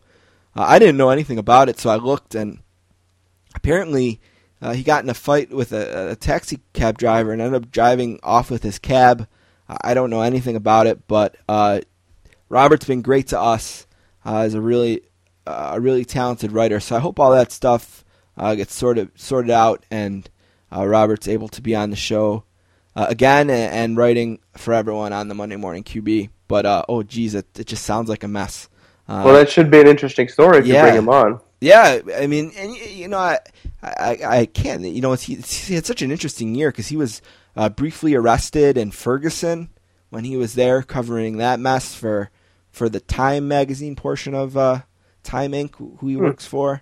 Um, and now this with the taxi and being suspended. But it seems like Peter King's got his back right now. But I guess I was reading that essentially the charges that might be fi- filed on him are like carjacking-type charges.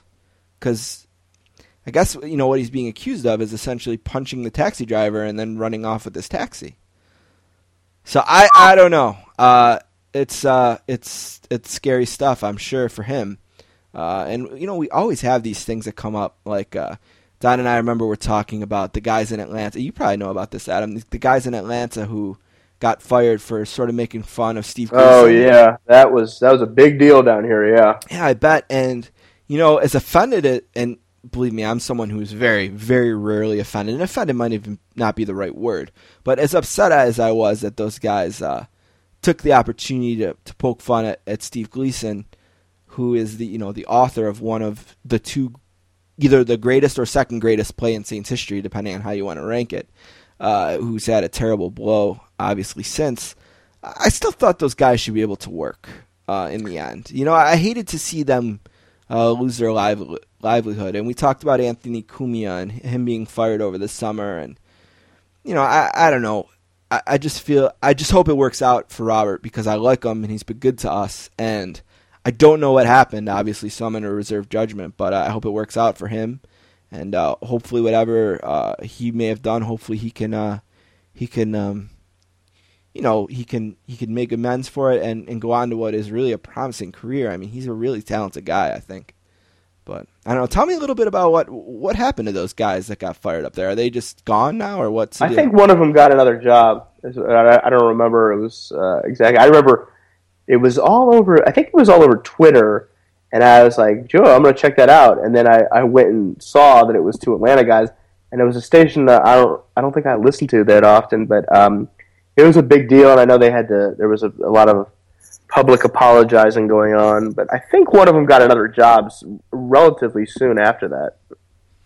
Yeah, and then the other thing I wanted to say before we got into one last thing was I wanted to thank Adam for being on the show, and you're going to talk a little bit about what you're working on. What'd you decide? You're going to, not going to? Yeah, yeah. Um, I'm doing another another book, and it turns out it's another pretty much nineteen eighties N F L book, uh, eighties, nineties. I'm doing a book on the Redskins, dynasty of the ninety of the eighties and nineties.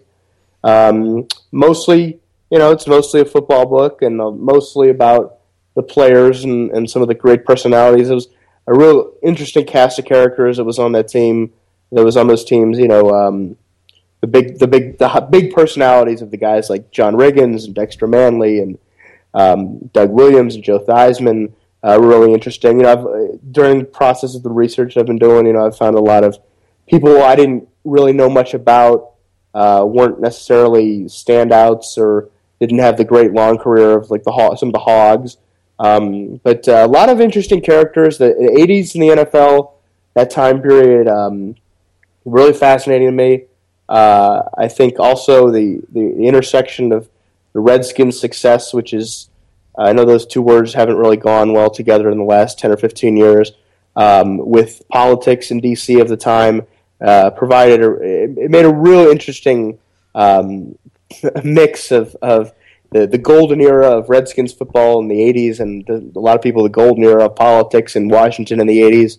Um, so I, I thought that was an interesting story, and I started pursuing it, and got a great publisher behind it, and um, it comes out September next year.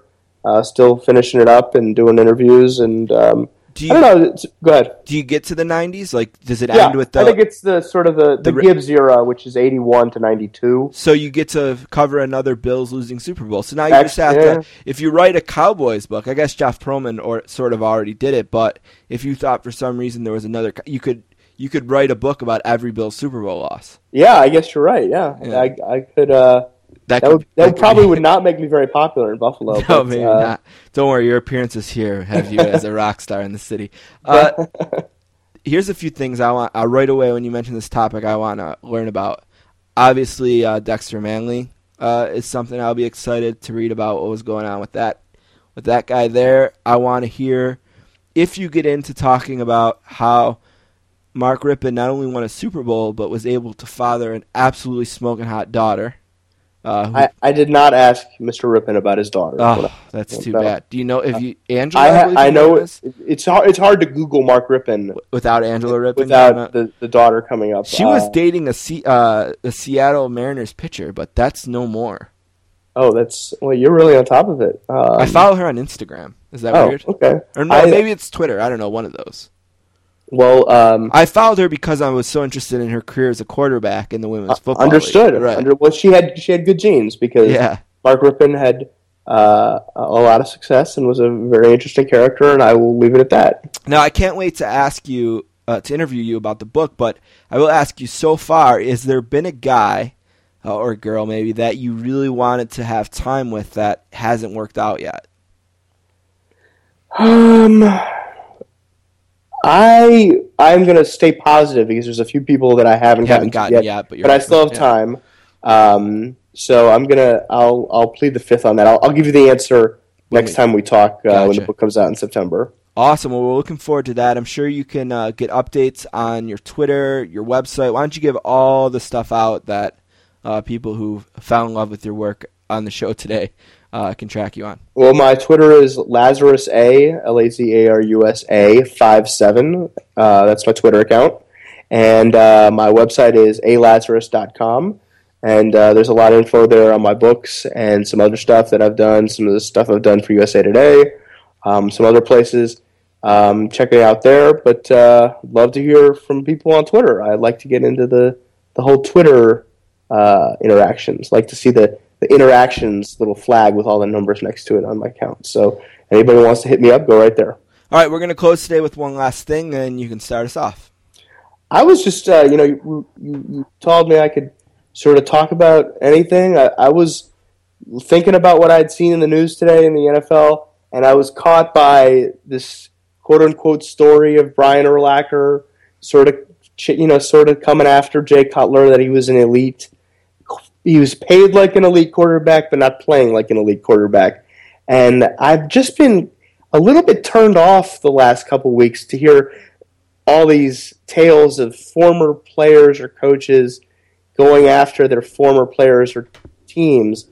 You know, I know that I remember when the uh, Steelers were playing the Texans, there was a lot of talk about how Hines Ward and Bill Cowher had said the Steelers were soft or something to that effect, and I know that Tim Tebow came out last week and said something about how Florida didn't have any leadership or anything. I'm just sort of bothered by these these these accounts of people talking about their former team, which they're no longer you know they're no longer a part of. They're in the media. It's their job to say something. It's their job to give insight into you know what a locker room's like, and you figure you know who's better to give insight into the Bears locker room than Brian Urlacher, who was there for ten years and uh, knew Jay Cutler and was a teammate of Jay Cutler. I just don't think that I can look at those kind of stories and find anything, give it any value, whether or not they're, they're, they're going negative with it and saying, you know, Jay Cutler's being played like an elite quarterback and not playing like one, or whether or not they're they're giving you the, the, the you know, the over... The, the the fawning about how he's a great leader. You know, I was in the locker room with him. He's a great leader.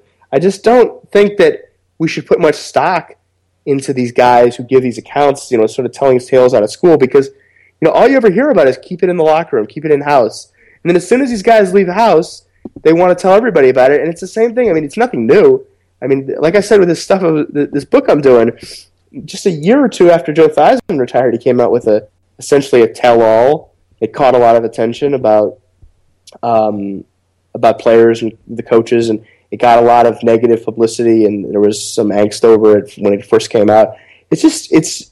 I don't think we should uh, quite find the things that former players or former coaches say about current players or play, current franchises or current owners who they played for, and and put that much stock in it as as if we're supposed to be surprised or supposed to be intrigued. It, it just, it does, I don't put a lot of weight in. I don't know how you feel, how you how you would feel if you heard, you know, I, I guess it, it's a different case of the guy like Jim Kelly or maybe someone who's really tied into the franchise. But even then, those guys aren't in the locker room. You know, Jim Kelly talking about E J Manuel or something is is kind of a strange way to look at it when he's not a part of that locker room or, or if it's whoever. You know, even You, you wouldn't want to hear Brett Favre talking about what's going on in the Packers locker room.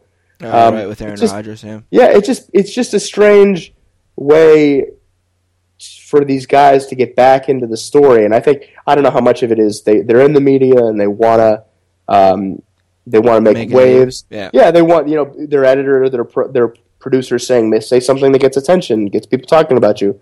Um, or if it's they, you know, want to take a cheap shot at someone. And I'm not saying that's necessarily the case. And it's probably a little bit of all of that.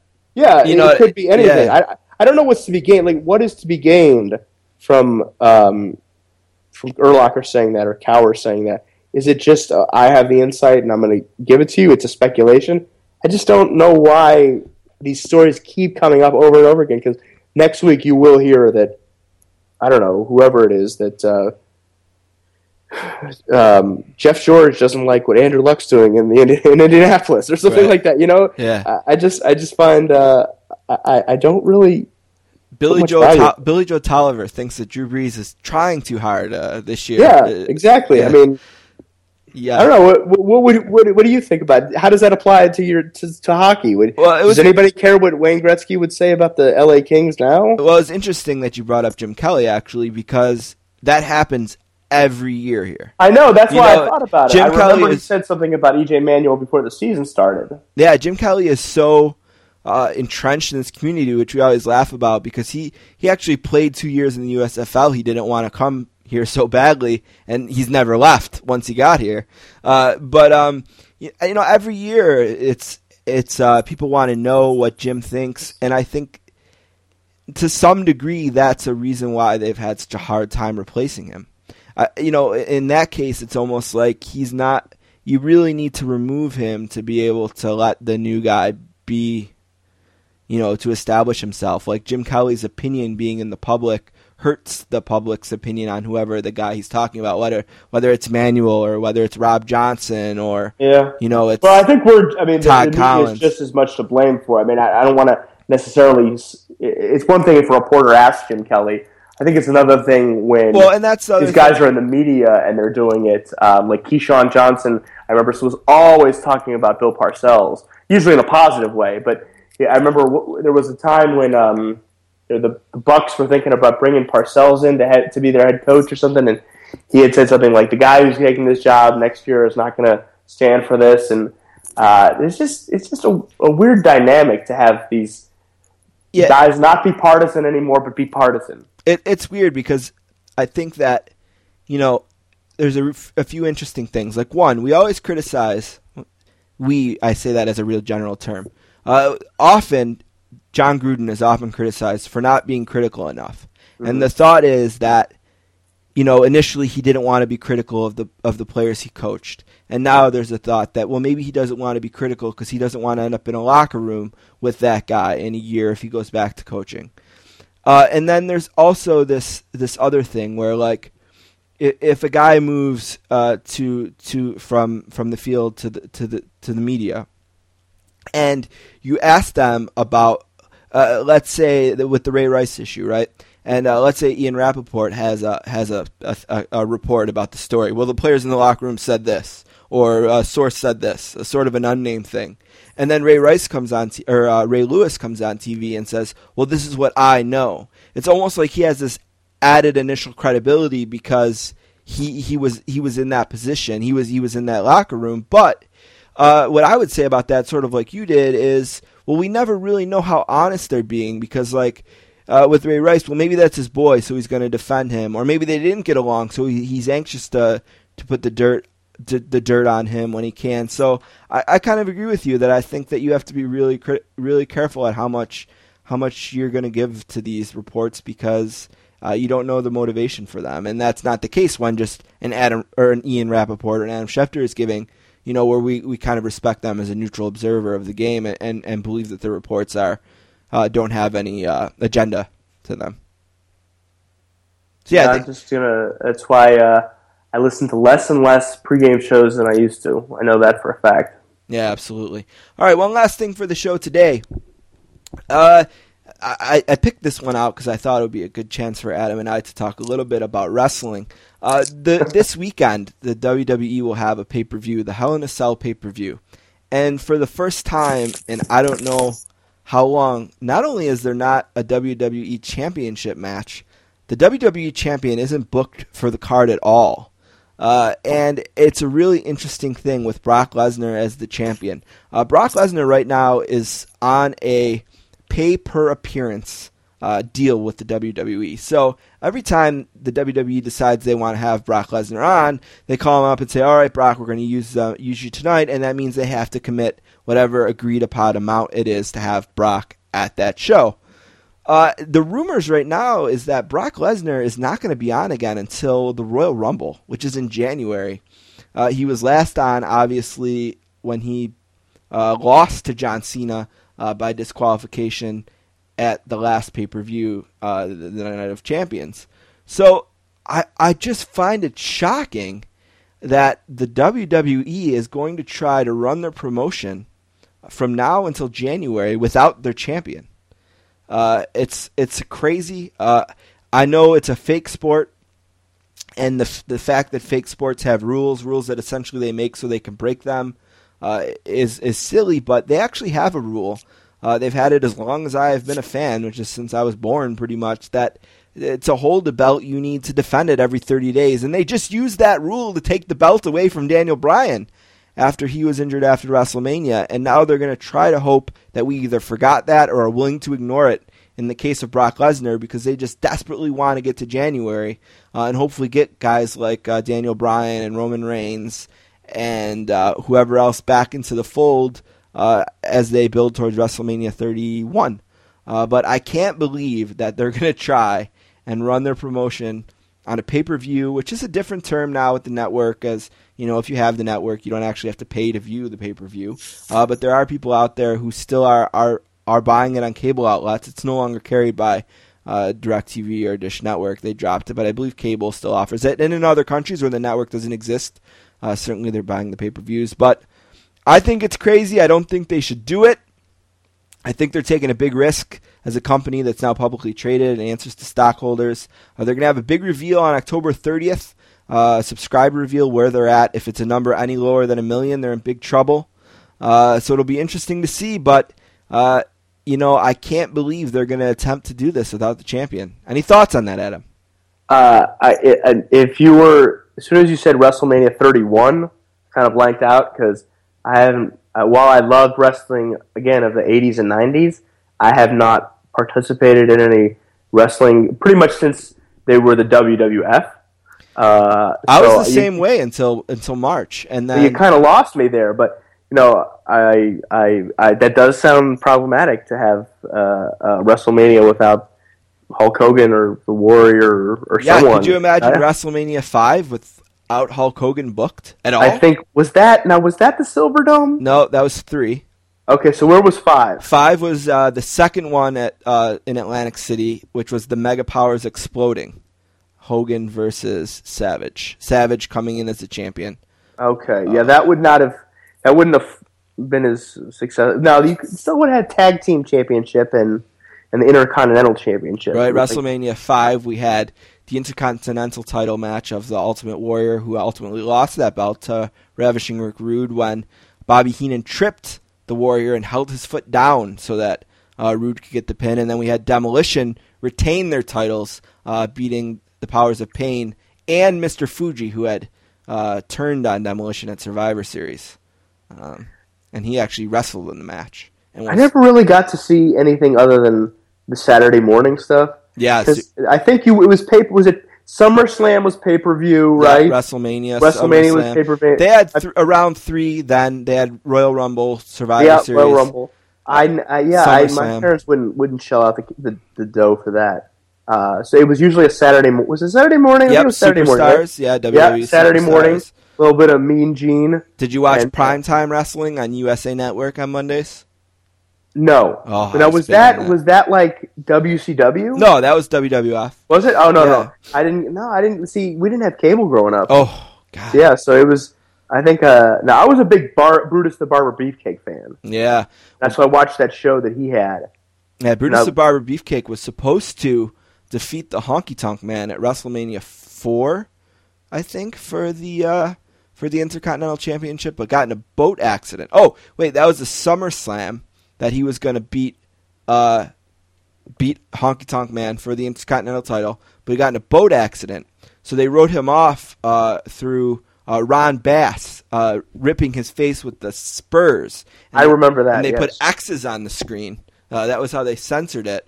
And uh, then at SummerSlam, instead, as a curveball, they uh, had the Warrior or the Honky Tonk Man go in the ring and say, "I challenge anyone." And it was the Ultimate Warrior's music who played and came and took the belt. You know, what's amazing is uh, my wife, actually, who obviously couldn't care less about wrestling, is a big fan of that W W E Girls, you know. Yeah, you Total know, Divas. My wife so loves she, it, too. So sometimes I'll walk in the room, and my wife will be watching, like, wrestling. And I, I and I just, like, it, it's very hard for me to understand because it's, I mean, it's not really about wrestling, but it's about those women. And it's it's kind of like a strange flashback for me, uh, especially since, I guess, who who would the only lady wrestlers they had back then would have been? Like Moolah, Wendy Richter. I don't even remember. I, It wasn't a big, uh, big part of the promotion when, when you were a fan.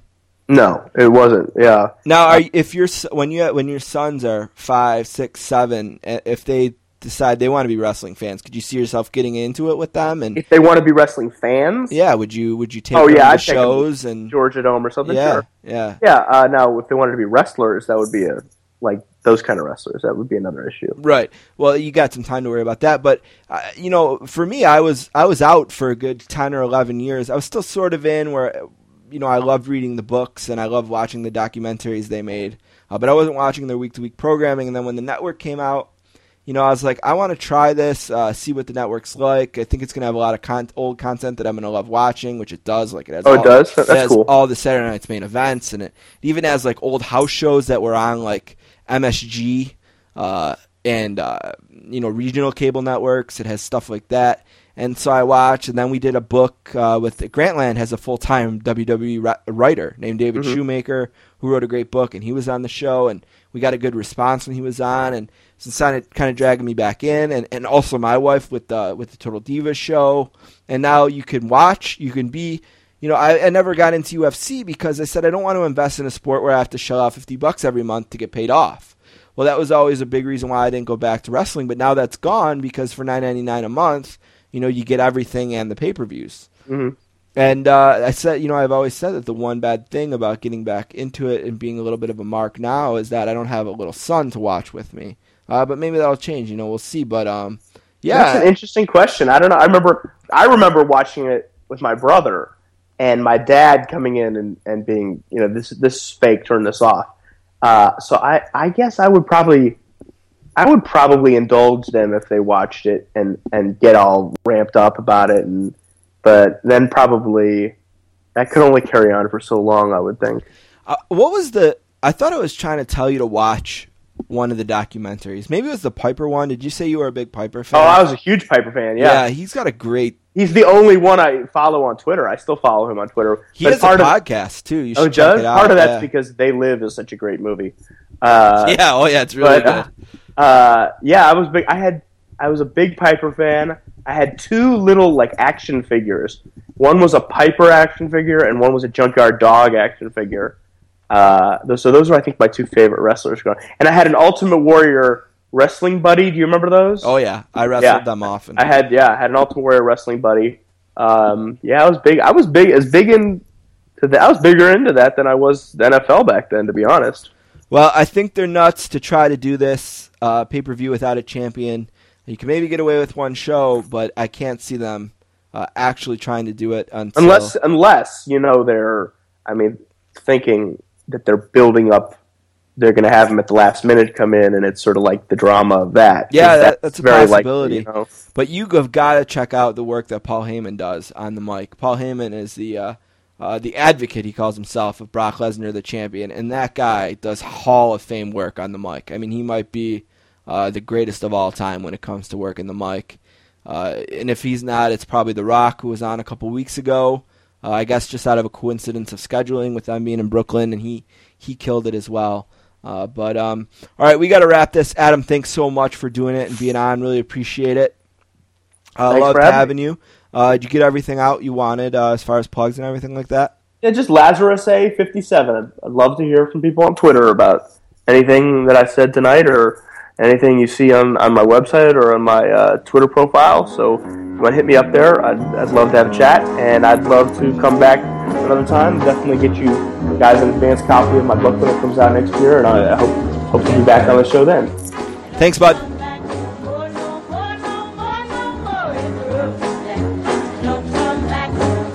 All right, we good? Hold on. All right.